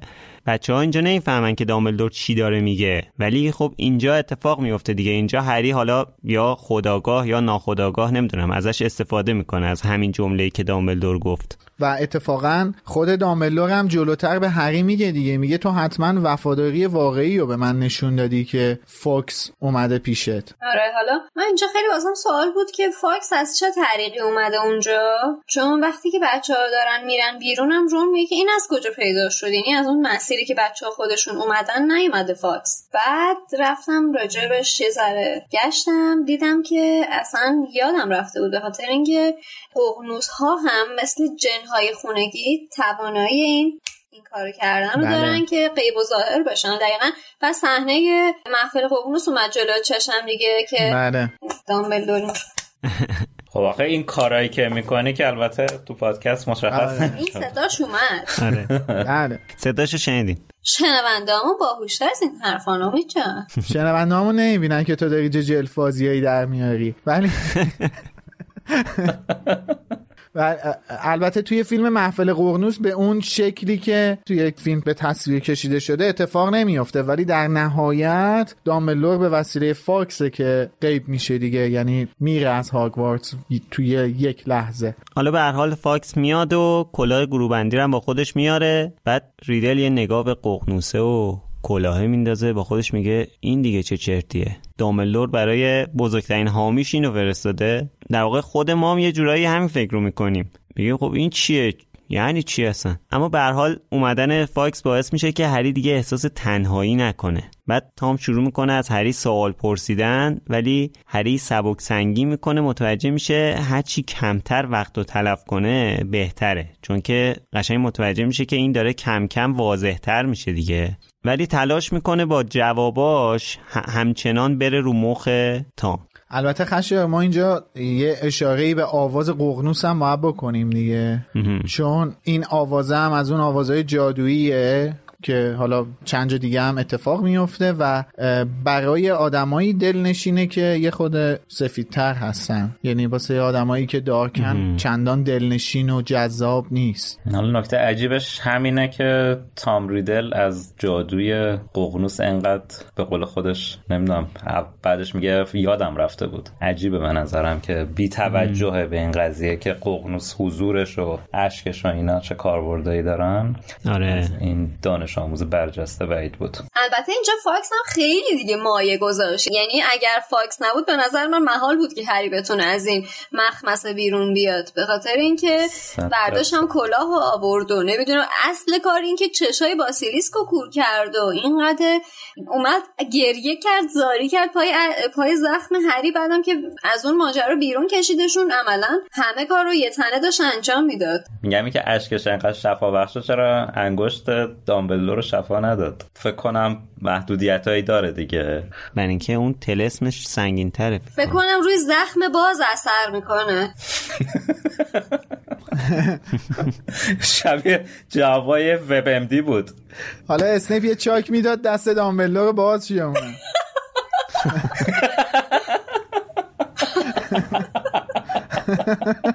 میگم باید بریم تو وب ام دی سرچ کنیم که اشک ققنوس ببینیم تواناییش تو چه حدیه. ولی نکته خیلی جالبی بود امید، من نکته جالبی بود، من خودم تا حالا بهش فکر نکرده بودم، ولی در حد بتادین اثر میکنه دیگه، عمل جراحی نمیکنه، پیوند نمیزنه. میدونی اون اون اتفاق الان که در موردش صحبت نمی‌کنیم، اون اتفاقی که دامبلدور انگشتر رو پیدا می‌کنه که چه جریانی داره الان در موردش صحبت نمی‌کنیم، ولی من خودم احساس می‌کنم دامبلدور بعد از اون اتفاق یه افسردگی هم گرفته بود، احساسم اینه ها، یعنی نمی‌خواسته خوب بشه، شفا پیدا کنه. من احساسم اینطوریه. آره ببین آخرین به نظر من آخرین امیدش برای برگشتن آریانا اون سنگ بود، وقتی دید که نمیتونه این بلا رو سرش آورد، این اتفاق افتاد، یه جوری دیگه با واقعیت روبرو شد، دیگه رها کرد. خشایار تو فکر کن این یهو با دست کردن اون انگشتر برگشته نود سال به گذشته. ما از تو همین اپیزود ویژه از زمان برگردان صحبت کردیم، گفتیم چقدر هیجان انگیزه بازگشت به گذشته. تو فکر کن این یهو مثلا هشتاد نود سال برگشته به گذشته و مثلا آریانا رو دیده، کندرا رو دیده. ببین بعد تو خودت دیگه، آره بعد تو دیگه خودت اون جوونه توی سن بلوغ مغرور افسارگسیخته نیستی که، تو یه پیرمرد صد و اندی ساله‌ای با کلی تجربه و درد و تو یهو اینا رو میبینی، میدونی بار روانی زیادی داره. آره حالا این حرفا خیلی مهمه به نظرم، ولش کن اینجا صحبت نکنیم درش. آره اصلا اصلا حیفه ما الان اینجا اصلا در مورد این بخوایم الان اینجا صحبت کنیم، حیفه، این فقط یه اشاره کردیم. آره تو فیلم اسرار دامبلدور هم میتونیم صحبت کنیم اگه ربط داشته باشه. توی این حرفایی که هری و تام با هم میزنن، تام متوجه میشه که هری قدرت خاصی نداره، یه جورایی خوششانس بوده که زنده مونده. بعد به هری میگه که یه شباهتایی با هم دارن و اونا رو بر میشماره و بعدش افعی رو فرا میخونه که از توی دهن مجسمه میاد بیرون که یک حفره بزرگ و تاریکه که به نظر بله. من نظر خانم اسلامیه از حفره اسرارآمیز و حفره اسرار همین دهن سالازار اسلیترین بوده. آره حالا اینکه نظر خانم رولینگ چی بوده؟ بابا تالا رو به اون بزرگی و نادیده گرفتی، چسبیدی به دهن. خدا رو شکر که از این حفره منظورش دهن سالازار اسلیترین بوده، حفره دیگه یا در نظر نداشتن. متاسفانه تو کتاب چیزی هم که میبینیم کل شمایل بدن سالازار اسلیترینه، فقط بله. صورتش نیست مثل فیلم. بله میگم حالا خوبه که رولینگ تصمیم گرفته از دهنش اونو بیاره بیرون.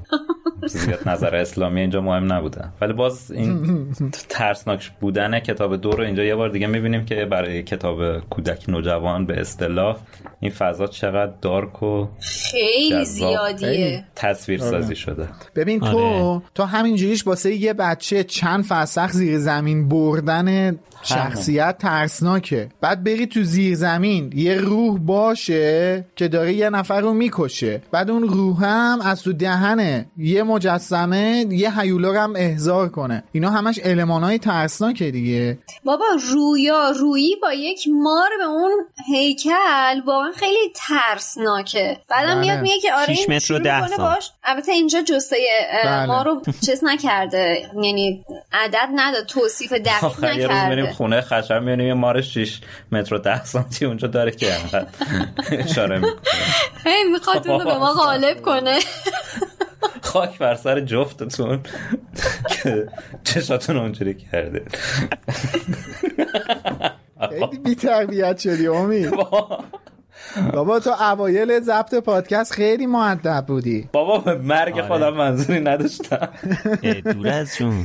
بابا همین رویارویی با یک مار به اون بزرگی، اونم به اون شکلی که اینجا توصیف میشه، با یک بچه یازده دوازده ساله خیلی خطرناک و ترسناکه. بعد داره توصیف آره. میکنه که آره این اومد شمشیر فرو کرد تو کام اون و اون رفت با منقارش چشای اونو سوراخ کرد و نمیدونم نیش این رفت تو دست اونو. چرا میخندین؟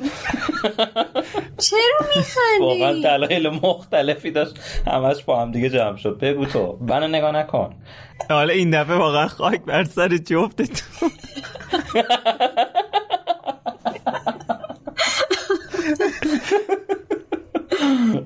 ولی خب چیزی که تو همین قسمت هم جالبه بخشیه که تام در مورد شباهت خودش و هری خیلی صحبت میکنه. قبلا هم یه جسته گریخته یه چیزایی گفتیم دیگه، این که هر دوشون دورگن، البته هری دورگه نیست، نیمه دورگه محسوب میشه، ولی به هر حال از نظر تام دورگست دیگه. وقتی اونو لیلی رو وقتی در واقع ماگل زاده است اصلا هیچ خون جادوگری درش نمیینه دیگه، پس میگه دورگست. آره دیگه، از اون جنبه به لیلی نگاه میکنه چون ماگل برن بوده، ما ماگل زاده بوده، اینجوری نگاه میکنه به قضیه. ولی خب در واقعیت هری دورگه نیست. هری هم پدرش جادوگر بوده هم مادرش، ولی خب حالا مادرش دورگه، مادرش ماگل برن بود. هر دوشون یتیمن، هر دوشون زیر دست ماگل ها بزرگ شدن.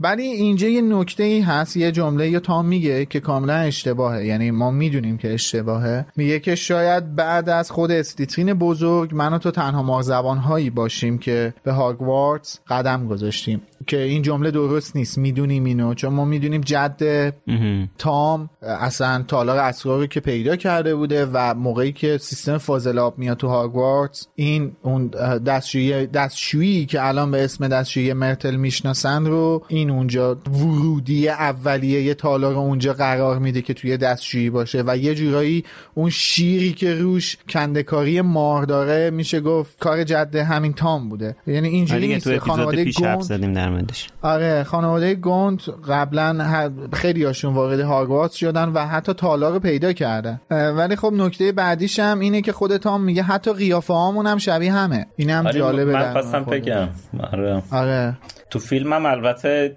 البته قرارم نبود تو فیلم شباهتش رو نشون بدن، ولی جالبه که همچین چیزی میگه تام. آره تو فیلمم میگه اینو و خب به هر حال جالبه که خود تام داره به این موضوع توجه میکنه. و میگم ما صحبت کردیم دیگه، فکر میکنم اپیزود دوازده بود که صحبت کردیم، گفتیم ارتباط بین شباهت و ارتباطات بین هری و تام خیلی زیاده. حالا اینجا اصلا یه سری چیزا رو هنوز اصلا تام نمیدونه که خود هری جامپیچه که اینا چوب دستیشون با هم یکیه. بعد تازه این ارتباط تو آخر جام اتفاقا نمیافتاد. آره اینا رو هنوز که نمیدونه. بعد تازه این ارتباط توی جامعاتش خیلی قوی تر میشه که این ورمی داره با خون خود با خون هری واسه خودش جسم درست میکنه. آره. کما این که باز همونجا هم اشاره کردیم که اینا از نسل یعنی جد آبادیشون هم به خانواده پرورل میرسه، یعنی باز اونجوری هم توی شجره نامه یکسانی قرار دارن اینا.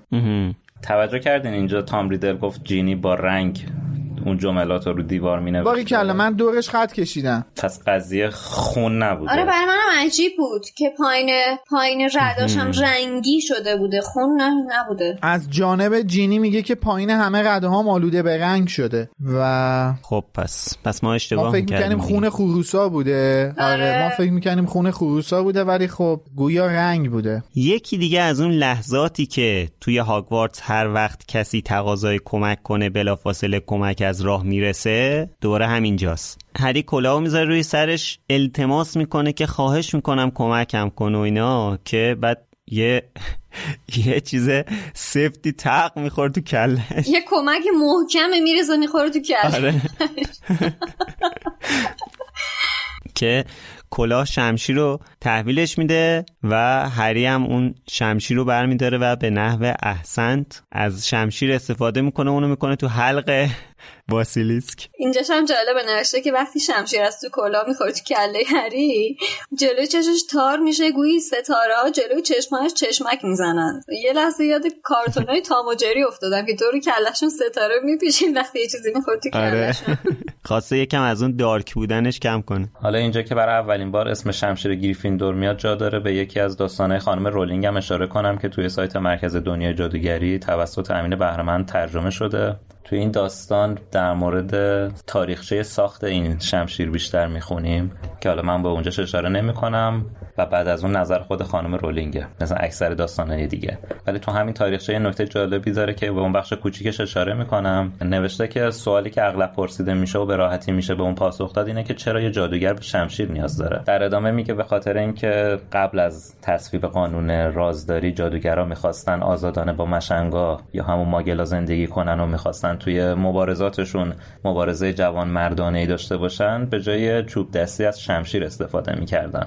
برای همین استفاده از شمشیر توی گذشته جادوگرها سابقه داشته. خیلی این قسمتش برای من جالب بود. ببین آره. چقدر براشون جوانمردانه مواجه شدن و جنگیدن مهم بوده که از همچین قدرت خدادادی استفاده نمی‌کردن و یه مهارتی رو کسب می‌کردن که بخوان وارد نزاع بشن. البته یه نکته فوق‌العاده همین نظر خانم رولینگ هم اینه که توی خلق شمشیر گریفیندور از اکسکالیبر یا همون اکسکالیبر هم وام گرفته شده دیگه. اینکه توی اون افسانه شمشیر تو سنگه و توسط پادشاه حقیقی بریتانیا از سنگ در میادش یا پادشاه حقیقی انگلستان. این ایده هم توی شمشیر گریفیندور تجلی پیدا کرده و این شمشیر به سوی اعضای با ارزش گروه صاحب حقیقیش باز میگرده و خب این, این شکل استفاده از یه اسطوره در نوع خودش خیلی جالبه دیگه. در ادامه هم یه نکته‌ای میگه که به یادگاران مرگ میرسه و میگه که تصاحب فیزیکی چیزی توی دنیای جادویی الزاماً تضمین کننده مالکیت اون نیست. توی کتاب‌های هری پاتر هم یکی از باورهای سرسخت قوم اجنه اینه که هرچند ممکنه شیئی در ازای طلا در طول عمر یک جادوگر به او واگذار بشه، اما تمام اجناس جنساز در واقع به اجنه تعلق دارن. ماجرای گریپوک هم همین بود دیگه. بله. که در نهایت می‌خواست که صاحب شمشیر بشه چون فکر می‌کنم دقیقاً به خاطر وجود همین باور بود بین اجنه. اینجا حرف از اساطیر شد. من یه نکته‌ای تو کل این کتاب هست که دو سه شب پیش با یکی از دوستان صحبت می‌کردم، این نکته رو اون بهم گفت و خیلی واسم جالب بود. اینکه خب ما میدونیم که به هر حال خانم رولینگ خیلی جاها از اساطیر الهام گرفته، وام گرفته تو کاراش و استفاده کرده. من نکته‌ای که این دوستمون گفت و واسم خیلی خیلی جالب و جذاب بود، شباهت این داستان به افسانه پرسیوس و مدوساه. پرسیوس یکی از فرزندان زئوس بوده، یعنی خدا نبوده، نیمه خدا بوده، از فرزندان زئوس بوده. مدوسا هم از گورگون‌های اون دنیا بوده که مال خدایان زیر آبهای یونان بودن، ولی مدوسا خیلی خوشگل بوده چون خیلی اذیتش میکردن زیر آب، خیلی بهش نگاه میکردن، هیزبازی در میآوردن. راحت بگم هیزبازی در میآوردن، این اذیت میشه، میادش تو معبد آتنا خدمتگزاری کردن. توی معبد آتنا پوسایدون بهش تجاوز میکنه. پوسایدون چون خودش خدا بوده، آتنا نمیتونسته پوسایدون رو نفرین کنه، مدوسا رو نفرین میکنه و دست میکشه به سرش، تمام موهای مدوسا تبدیل به مار میشه و چشماش هم سرخ میشه به شکلی که هر کس به چشاش نگاه کنه تبدیل به سنگ میشه، خشک میشه، میمیره. و به خاطر یه اتفاقاتی پرسیوس یه نوجوان رو مأمور میکنن که بره سر مدوسا رو قطع کنه. پرسیوس هم میره پیش آتنا، آتنا بهش میگه چه کار کنه، بعد میره پیش هیدیس، هیدیس بهش کلاه خودش رو میده. یعنی این سه تا ما سه تا خدایان اصلی هم داریم، هیدیس و زئوس و پوسایدون، که اینا هر کدوم یه نماد دارن، سه تا ان. یکیش کلاخوده که قابلیت نامری شدن داره، یکیش سایره زئوسه و سومی هم نیزه سه شاخ پوسایدونه. من اینا کلی دارم میگم که میخوام دستمایه های الهام گرفتن توی کل این فرانچایز رو داریم بررسی دارم بررسی میکنم که برسیم به این که پرسیوس با یه شمشیر و یه سپری که حالت آینه مانند داره میره سراغ مدوسا. مدوسا توی غار زیر زمین زندگی میکنه. روی اون غار سه تا ستون خیلی بلند داره که این همراه دوتا خواهرش روی اون ستوناست. این از توی آینه نگاه میکنه، از توی اون سپری که حالت آینه مانند داره نگاه میکنه که مدوسا رو میشناسه و با شمشیر سر مدوسا رو میبره. قبل از اینکه راهی بشه به سمت مدوسا یه کیسه‌ای به میدن که اسم کیسه کیسه گسترش پذیره. یعنی این کیسه کوچیکه ولی تو توش هر چیزی بندازی اون تو جا میشه، مثل کیف هرماینی. من میگم دیگه اینا همه شباهت‌های کلن این داستانه که من دارم میگم و این کل داستان که به این خلاصه ای نیستش. من فقط اون جایی که شباهت داشت و نشستیم صحبت کردیم با هم دیگه در آوردیم که اینجا بگم. بعد جالبیش میدونی چیه؟ اینکه معبد آتنا تو جایی به اسم دلفی و خب همین من این چیزا واسم خیلی جالب بود و موقعی که این نکته این دوستمون بهم اشاره کرد واسم واقعا جذاب بودش. خب یعنی به موقع هم این بنده خدا گفت، چون من اگه مثلا این فصل رو رد می‌کردیم من دیگه نمیتونستم از این موضوع استفاده کنم، خیلی به موقع گفتش که رسید به ضبط این قصه و اینجا مرسی. خب البته توی این جنگ تن به تنی که هری با باسیلیسک داره خودش هم آسیب میبینه که یکی از نیشای باسیلیسک میره توی بدنش، بعد هری حس میکنه که زهر داره تو بدنش پخش میشه، چشاش داره تار میشه. ریدل هم که محو این اتفاق حواسش به توانایی‌های ققنوس نیست که با یه اشک میتونه زخم هری رو ترمیم کنه، هنوز تام داره واسه خودش نطق میکنه از پیروزیش میگه که ورق برمیگرده. بعد حالا تام برای این که شاید زایه نشه میگه که اشکال نداره اینجوری شد، ترجیح میداده اصلا خودش شخصا هری رو بکشه. دقیقا برای همین دلیل. حالا تو واسه ما هیچ وقت حالا کارش جوان مردانه نکردی، الان به فکر این افتادی تن به تن خودت بخوای کار بکنی. از اگه می‌خواستی این کار بکنی از اول چوب دستی هری هم دستت بود وارد عمل می‌شدی، چرا دهن سالازار اسلیترین رو باز کردی از توش یه دونه مار فرستادی بیرون؟ والا اما همون لحظه دوباره فاکس به کمک هری میاد، دفترچه رو میاره میندازه روی پای هری، هری هم بدون معطلی نیشه باسیلیسکو فرو میکنه توی دفترچه، بعد مرکب از توی دفترچه میریزه بیرون و صدای جیغ و تمام ریدل ناپدید میشه. فاکس عملا اینجا مغز متفکر داستانم بود. از کجا فهمید باید دفترچه رو برداره بیاره بندازه جلوی هری که هری همونو داملو گفت فوق العاده فوق العاده موجودات باهوشی هستن. تو همین فصل هری میگه که پرنده معمولی نیست. پس عملا از بین بردن این هورکراکس و ما مدیون فاکس هستیم. آره واقعا. اینم که وقتی نیش باسیلیسکو هری فرو میکنه توی دفترچه مرکب میریزه بیرون، اینم چیز جالبیه خیلی خیلی. یعنی خونه اون آبجکت رو داره به نفس وجودش نسبت میده، خیلی به نظر من جذاب بود. از این فراتر اتفاقا به نظر من شادی داره میگه که خون یک جری... خون یک نوشته چیه دیگه، یعنی فقط دفترچه خاطرات و جامپیچ نیست، این قلمه که به یه نوشته داره جان میبخشه دیگه. جان بخشیدن به یه نوشته رو اون جوهر و قلم داره درسته اضافه میکنه، آره. وگرنه به خودی خودش که اون جانی نداره. علاوه بر این برداشت سومش هم میتونه این باشه که این جوهر ایهامی از اون خون کثیفی هستش که توی این جامپیچ مؤثره برای ادامه زندگی. بله بله ببین این جملت زشت بود، نجات پرستانه بود. خواهش میکنم. من معذرت میخوام که به شخصیت شرور داستان گفتم خونه کثیف تو رگ‌های شریعت داره. آقای ولدمورت امیدوارم جسارت بنده رو ببخشید. اعتماد به نفس زیادی و دست کم گرفتن حریف باعث شکست ولدمورت شد، چون که اون فکر میکنه همیشه خودش برنده است، همیشه بقیه رو دست کم میگیره و وقتی هم خلافش اتفاق میفته فکر میکنه به خاطر شانس و اتفاق بوده، مثل داستان همین اتفاقی که در واقع اون شب هالووین سال هزار و نهصد و هشتاد و یک افتاده دیگه. بله چون گنجایش و باورش رو نداره، یعنی نمیتونه بپذیره که این یه ضعف شاید به سمت خودش داره نشونه میگیره، چون دقیقا این بار سومه که داره از دست کم گرفتن یک نفر آسیب میبینه دیگه، بار سوم از یک نفر فقط تازه. آره. هری ببین در واقع میشه گفت تام مقابل تنها کسی که این حسو نداره آلبوس دامبلوره. تنها در مقابل آلبوس دامبلوره که تام با A lot can happen in the next three years. Like a chatbot may be your new best friend. But what won't change? Needing health insurance. United Healthcare Tri-Term Medical Plans are available for these changing times. Underwritten by Golden Rule Insurance Company, they offer budget-friendly, flexible coverage for people who are in between jobs or missed open enrollment. The plans last nearly three years in some states, with access to a nationwide network of doctors and hospitals. So for whatever tomorrow brings, United Healthcare Tri-Term Medical Plans may be for you. Learn more at U H one dot com. Hi, I'm Daniel, founder of Pretty Litter. Did you know cats tend to hide symptoms of sickness and pain? I learned this the hard way after losing my cat, Gingy. So I created Pretty Litter, a health monitoring litter that helps detect early signs of illness by changing colors, saving you money and potentially your cat's life. Pretty Litter is veterinarian developed, and it's the easiest way to keep tabs on your fur baby's health right at home.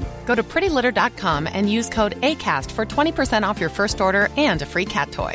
Terms and conditions apply. See site for details. Planning for your next trip? Elevate your travel style with Quince. Quince has all the jet-setting essentials you'll want for your next getaway, like European linen, premium luggage options, buttery soft Italian leather bags, and so much more. And is all priced at fifty to eighty percent less than similar brands. Plus, Quince only works with factories that use safe and ethical manufacturing practices. Pack your bags with high-quality essentials you'll be wearing for vacations to come with Quince. Go to quince.com slash pack for free shipping and three sixty-five day returns. اعتماد به نفس کاذب مطلق رویارویی نمیکنه. یعنی هر موقع که خواسته در برابر دامبلدور قرار بگیره، همیشه این احتمالو میداده که احتمال شکستش وجود داره. تا کجا؟ تا جایی که توی حیات هاگوارتس توی کتاب یادگاران مرگ میبینه هری زنده است. آره. اونجا دیگه اونجا تام دیگه اعتماد به نفسش جلو هری هم از دست میده. آره. چون به این باور میرسه که نه، انگار این واقعا نمردنیه. بابا لام از سب من دیگه باید با تو چیکار کنم که تو بمیری؟ دقیقاً جدی دارم میگم و واقعا ترس دیگه ما تو چشای تام میبینیم اونجا. یادم اون گیفه افتادم. کدوم گیفه؟ قربونت برم قربونت برم مال گیم آف ترونز. آره اشتباه گفتم گیف. آره چیزو میگی اون دو تا داداشا. آره کدوم دو تا داداشا؟ هاند و کومانت. هاند هاوند و ماونتن. آره. آره اینجا خیلی جالبه. حتی خود تام هم این مسئله رو انکار نمیکنه. اینجایی که هری بهش میگه که تو از دامبلدور وحشت داری، تو جواب اصلا انکارش نمیکنه. میگه که خاطره من تونست دامبلدور رو از هاگوارتس بیرون بکشه. یعنی این به این واقعیت کاملا خودش هم واقفه و بر من جالب. البته این حرفی که میزنه واقعیه. واقعا خاطره تام تونست دامبلدور از هاگوارتس بیرون بکشه. بله، ولی ترس تام از دامبلدور رو انکار نمیکنه. آره. این اصلا نگاه کردن قضیه از یه طرفیه که هیچ انگار طرف انگار شنونده در جریان هیچی نباشه. تو یه زاویه مسخره رو نگاه کنی بگی دامبلدور به خاطر خاطره ولدمورت از مدرسه بیرون رفت. آره آره. در صورتی که اصلا اینجوری نیستش. ابداً اینجوری. اصلا اینجوری نیست. آره. دامبلدور به خاطر عوضی بودن لوسیوس مالفوی از هاگوارتس رفته بیرون. عوضی بازی اون بود دیگه. اصلا تام این وسط نقشی نداره. اینجا کاری که بدون معطلی هری انجام میده و نمیدونیم واقعا از کجا یهو به ذهنش میرسه که این نیش باسیلیسکو فرو کنه توی دفترچه، در واقع بدون اینکه بدونه اولین هورکراکس ولدمورت از بین میبره. و جالبه بهتون بگم که این تنها هورکراکسیه که خود هری از بین میبره، چون بقیه هورکراکس‌ها رو اصلا هری از بین نمیبره، افراد دیگه از بین بردن.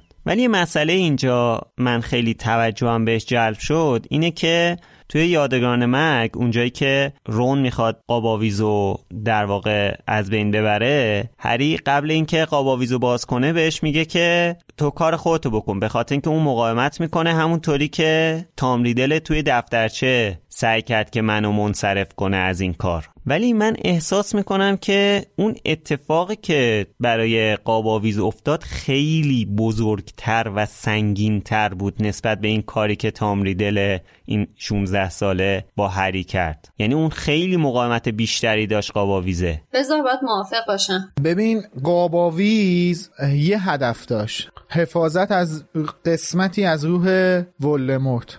ولی دفترچه خاطرات یه هدف نداشت. دفترچه خاطرات خودش رو از اول در اختیار صاحبش قرار میداد، چون هدفش صرفاً محافظت از روح ولدمورت نبود. هدف اصلیش تام میگه دیگه، هدف اصلیش باز کردن تالار اسراره و به خاطر این در معرض گذاشتن خودش، چون خیلی راحت داره خودش رو در معرض یه نفر قرار میده دیگه. این در معرض قرار دادن خودش یه مقدار کار رو راحت نابود کردنش رو راحت تر میکنه دیگه. در صورتی که ما دیدیم هرینا چقدر تلاش کردن که در قاباویز واز کنن، این به هیچ صراطی مستقیم نبود، باز نمیشد. آره. بعد از اینکه کلک ما رو دفترچه و در ادامش تام رو میکنه هری، جینی هم دیگه داره باز دوباره دانلود میشه رو خودش، رو بدن خودش. بعد که به هوش میاد شروع میکنه به اعتراف کردن، شروع میکنه اعتراف کردن و خیلی هم ترس اخراج شدن رو داره. بعد اینجا میگه که من از وقتی که بیل اومد هاگوارتس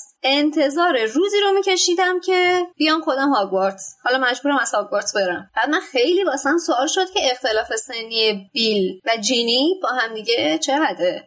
بعد خیلی جالبتر شد ماجرا، چون رفتم و تاریخ تولداشون رو درآوردم، دیدم که عملا زمانی که بیل دانشجوی هاگ... دانش آموز هاگوارتس شده، جینی در بهترین حالت کمتر از یک سالش بوده، حدود یک سالش بوده. بعد چطوری میتونسته یادش باشه که وقتی که بیلی رفته مدرسه این در انتظار هاگوارتس رفتن بوده؟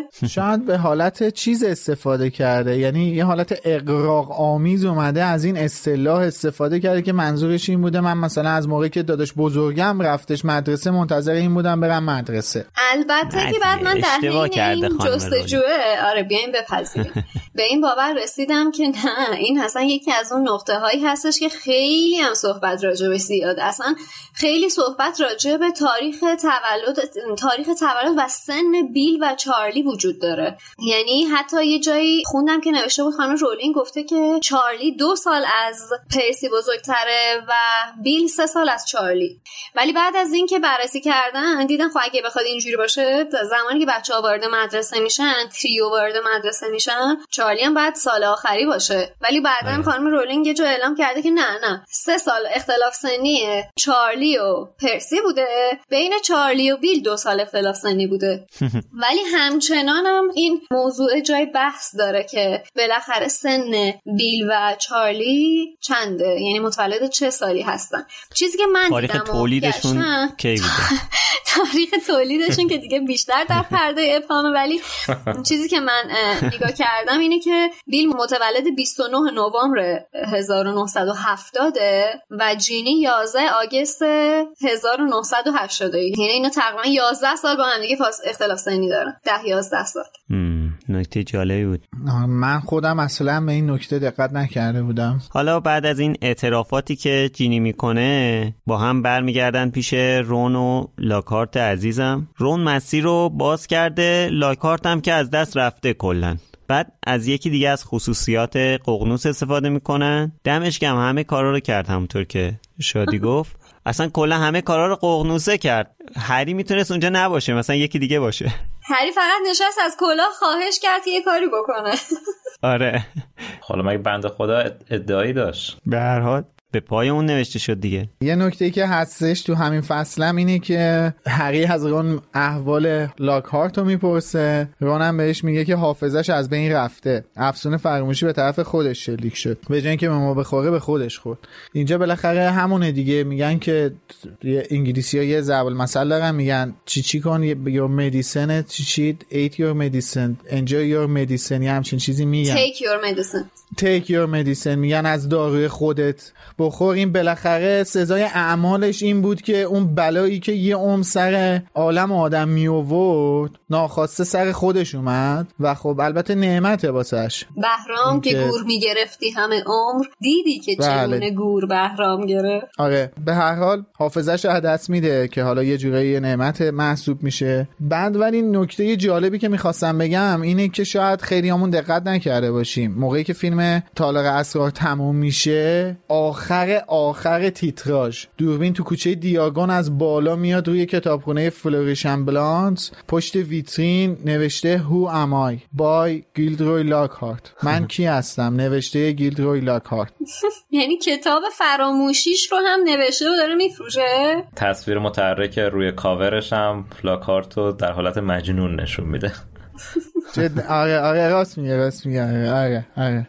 حالا ولی یکی از باحال‌ترین جمله هایی که توی این کتاب هست اینجاست که لاکارت یهو میگه که سلام، اینجا چه جای عجیبیه مگه نه؟ شما اینجا زندگی میکنید؟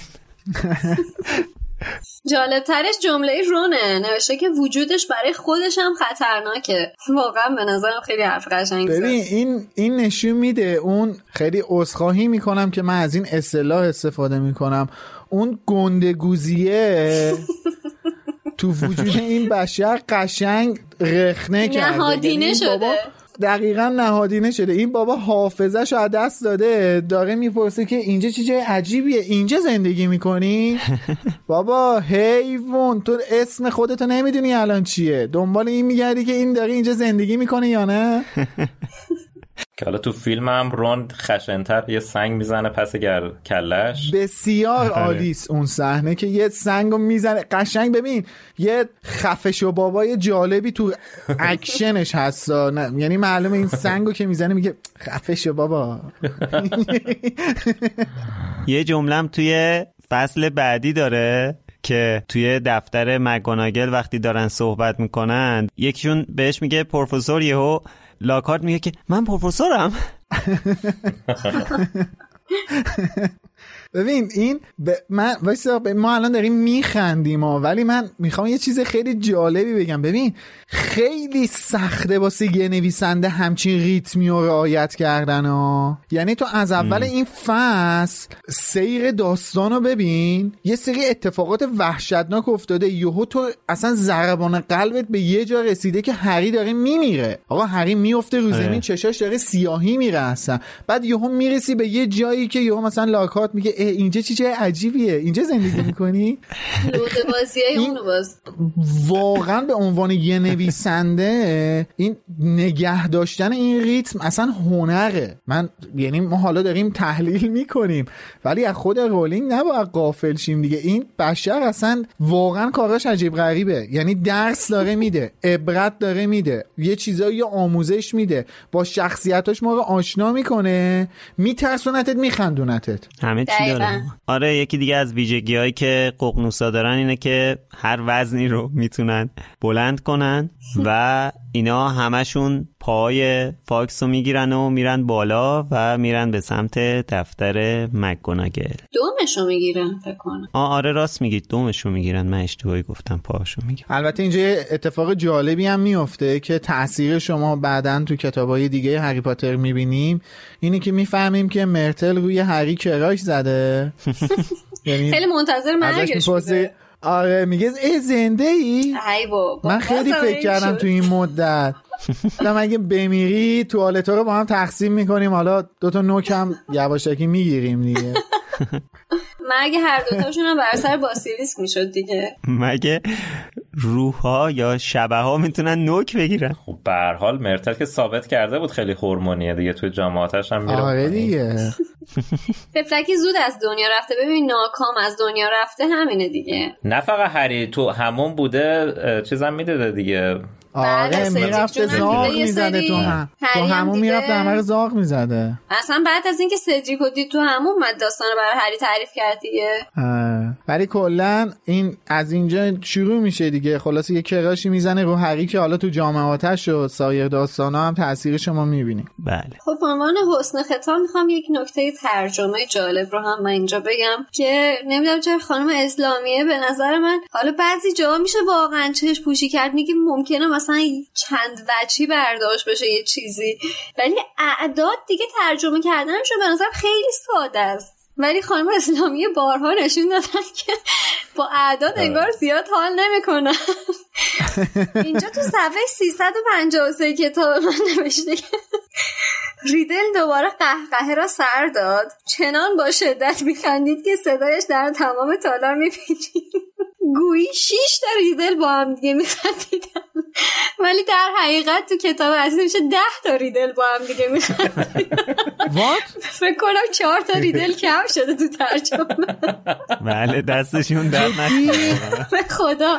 حالا فقط این که نیستش که یه جا دیگه هم یه بار سن دوست دختر پرسیو بررسی کردیم دیگه، حالا اونو میگیم تو کتاب ادیشن اولش با بقیهش تغییر کرد. خانم اسلامی از ادیشن اول بوده.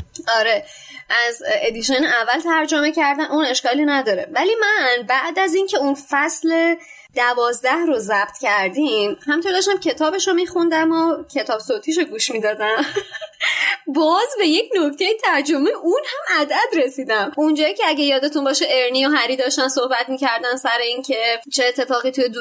کلوپ دوئل افتاده، ارنی میاد شروع میکنه میگه که من خیلی اصیل زادم، اگه شجر ناممو ببینید هشت نسل قبل از من همگی جادوگر ساحره بودن ولی در حقیقت نه نسل قبلش همین جادوگر ساحره بابا بیخیال به خدا من نتونستم از این بخش بگذرم چون گفتم بابا عدده دیگه، عدده حالا یه نکته عددی دیگه تو همین فصلم هست باز یکی دیگه؟ بله اون کدومه دیگه از چش من در رفته، همون جایی که تام ریدل اسمش رو مینویسه با چوب دستی هری، توی متن اصلی نوشته شده سه عبارت رو با حروف درخشان نوشت ولی عدد و خانم اسلامی حذف کرده دیگه، این دفعه اصلا ترجمهش نکرده سه رو حذف کرده، نمیدونم چرا میگم بابا حال نمیکنه با عددا دیگه، گیر ندین بهش ببین نه جدی آخه تن با سیکس خیلی فرق میکنه، اصلا یک چیز مشترکی ندارن اینا، سایز عملا سایز تالار رو هم کوچیک‌تر کرده با این کار، یعنی که اونجا تو اینقدر تالار بزرگه که ده بار اکو صدا تو میشنوی ولی این وقتی که کوچیک‌تر میشه شش بار تو میشنوی خاصه زیاد نترسیم، فکر کنیم یه آره. سیکس تالار کوچیکی بوده دیگه این مثلا نکنه فکر کرده که مثلا خواست باید مثلا تبدیل به متریک سیستمش کنه مثل اندازه شش متر و ده سانتی که خشایار میگه آره مثلا آره. اینچ تبدیل به متر کردی مثلا اینم مثلا ما باید کمش کنیم بکنیم ده تا رو بکنیم شش تا متریک بشه وای خلاصه خیلی واسم جالب بود، حالا گفتم بگم شما به من حسن ختام بخندید. البته انتشارات تندیس همه اینا رو ارجاع میده به وزارت ارشاد، تا جایی که ما در جریان هستیم میگن که ارشاد اینا رو حذف میکنه ولی خب حالا من نمیدونم ارشاد چجوری تنو میکنه سیکس، فکر میکنم عدد شش به نسبت عدد ده عدد موجه تری بوده باشه احتمالا تریو کلا حذف میکنه. یکی کامنت گذاشته بود که احتمالا اونجایی که چی بود همون که آره احتمالا اونجایی که هری گفته از دروسلیا متنفره به خاطر وزارت ارشاد بوده، یعنی ارشاد به تندیس گیر داده که نه هری از خانواده‌اش متنفر نباشه، حالا اینی که این اد... این احتمال از کجاشون در آوردن واقعا نمیدونم درسته که خیلی گیرای مسخره سر کتابا میاد ولی این که مثلا هری از که متنفره خیلی دیگه جوک. از اونجایی که ما میبینیم الان سیاستی که داره پیاده میشه چقدر در راستای تحکیم بنیان خانواده است، احتمالا نخواستن که فکر کنم بین هری و خانواده‌اش کدورتی وجود داره جوانسازی جمعیت.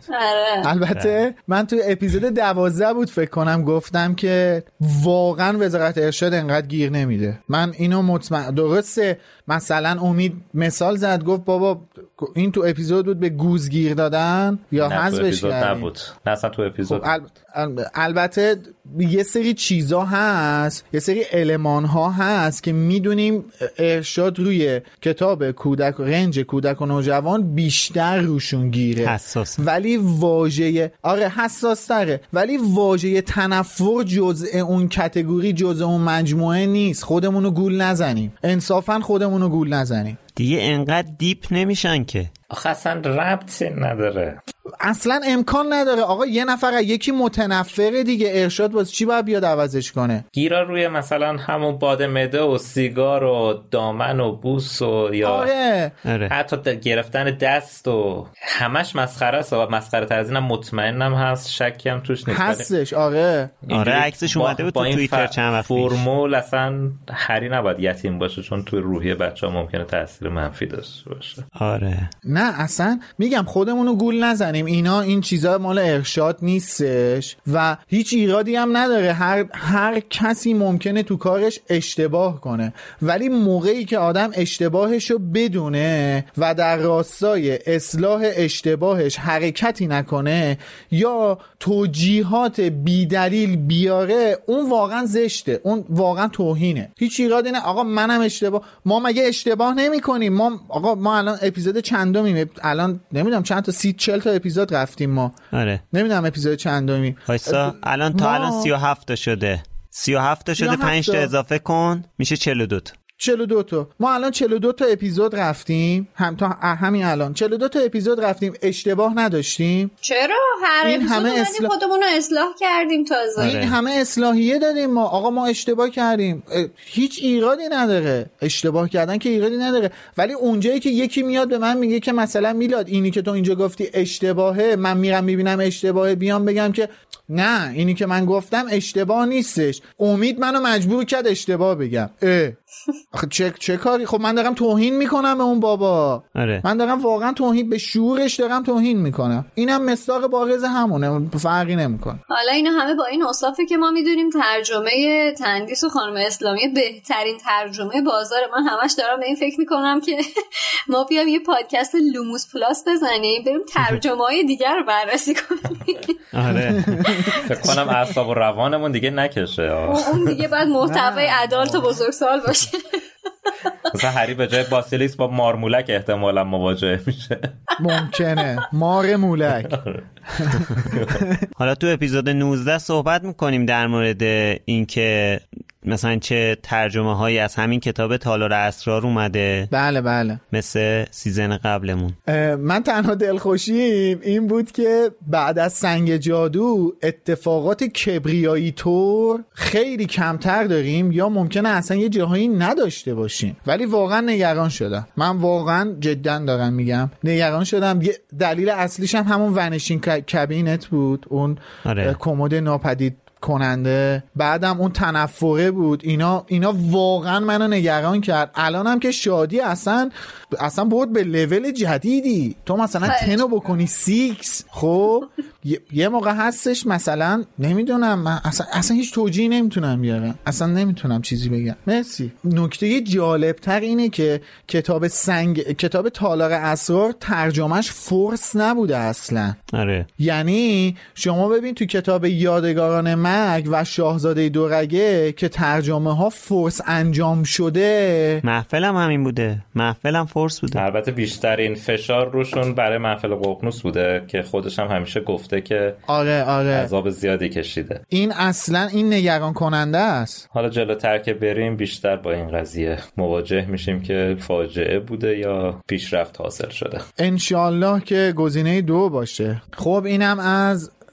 فصل وارث اسلیترین کتاب تالار اسرار. مرسی که با همون بودین. بدونین که کامنتاتون خیلی واسه ما با ارزشه، کامنتاتون، توییتاتون، همه رو ما تو همه شبکه‌های اجتماعی بررسی می‌کنیم. با یوزر ویزاردینگ سنتر میتونین پیدامون کنین و البته تو همه اپ‌های پادکست هم لوموس رو اگه سرچ کنین، چه به لاتین چه به فارسی، میتونین لوموس رو پیدا کنین، گوش کنید و برامون کامنت بذارین. همینجا اینم بگم اگر که هنوز شبکه‌های اجتماعی لوموس رو دنبال نمی کنید، ما رو هم تو اینستاگرام و هم تو توییتر دنبال بکنید، چون که تقریبا یک سوم از کسایی که پادکست رو میشنون شبکه‌های اجتماعیمون رو دارن. ما اونجا حرفای متنوع‌تری میزنیم، ارتباط بیشتری با شما داریم و خیلی خوشحال میشیم که اونجا هم ما رو دنبال کنید و با هم دیگه در تماس باشیم با یوزرنیم ویزاردینگ سنتر. و البته چالش‌های جالبی هم چه در مورد ترجمه، چه در مورد نشر و خیلی چیزای دیگه و حواشی هم توی شبکه‌های اجتماعیمون مطرح می‌کنیم و ازشون خودمون صحبت می‌کنیم کنیم که نمیشه تو پادکست عمادشون صحبت کرد. لینک اینستاگرام و توییترمون هم توی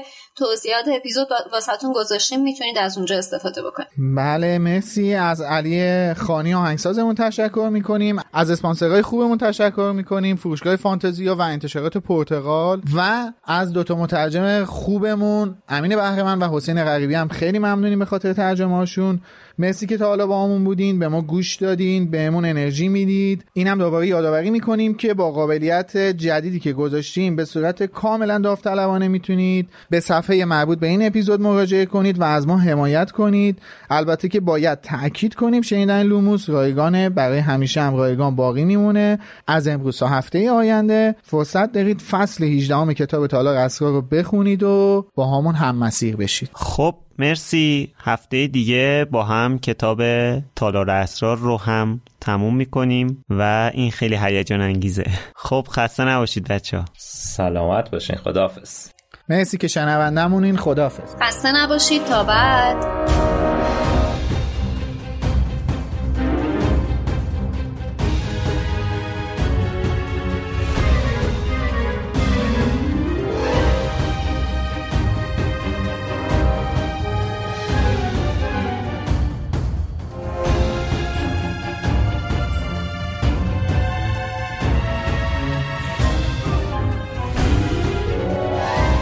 Knox.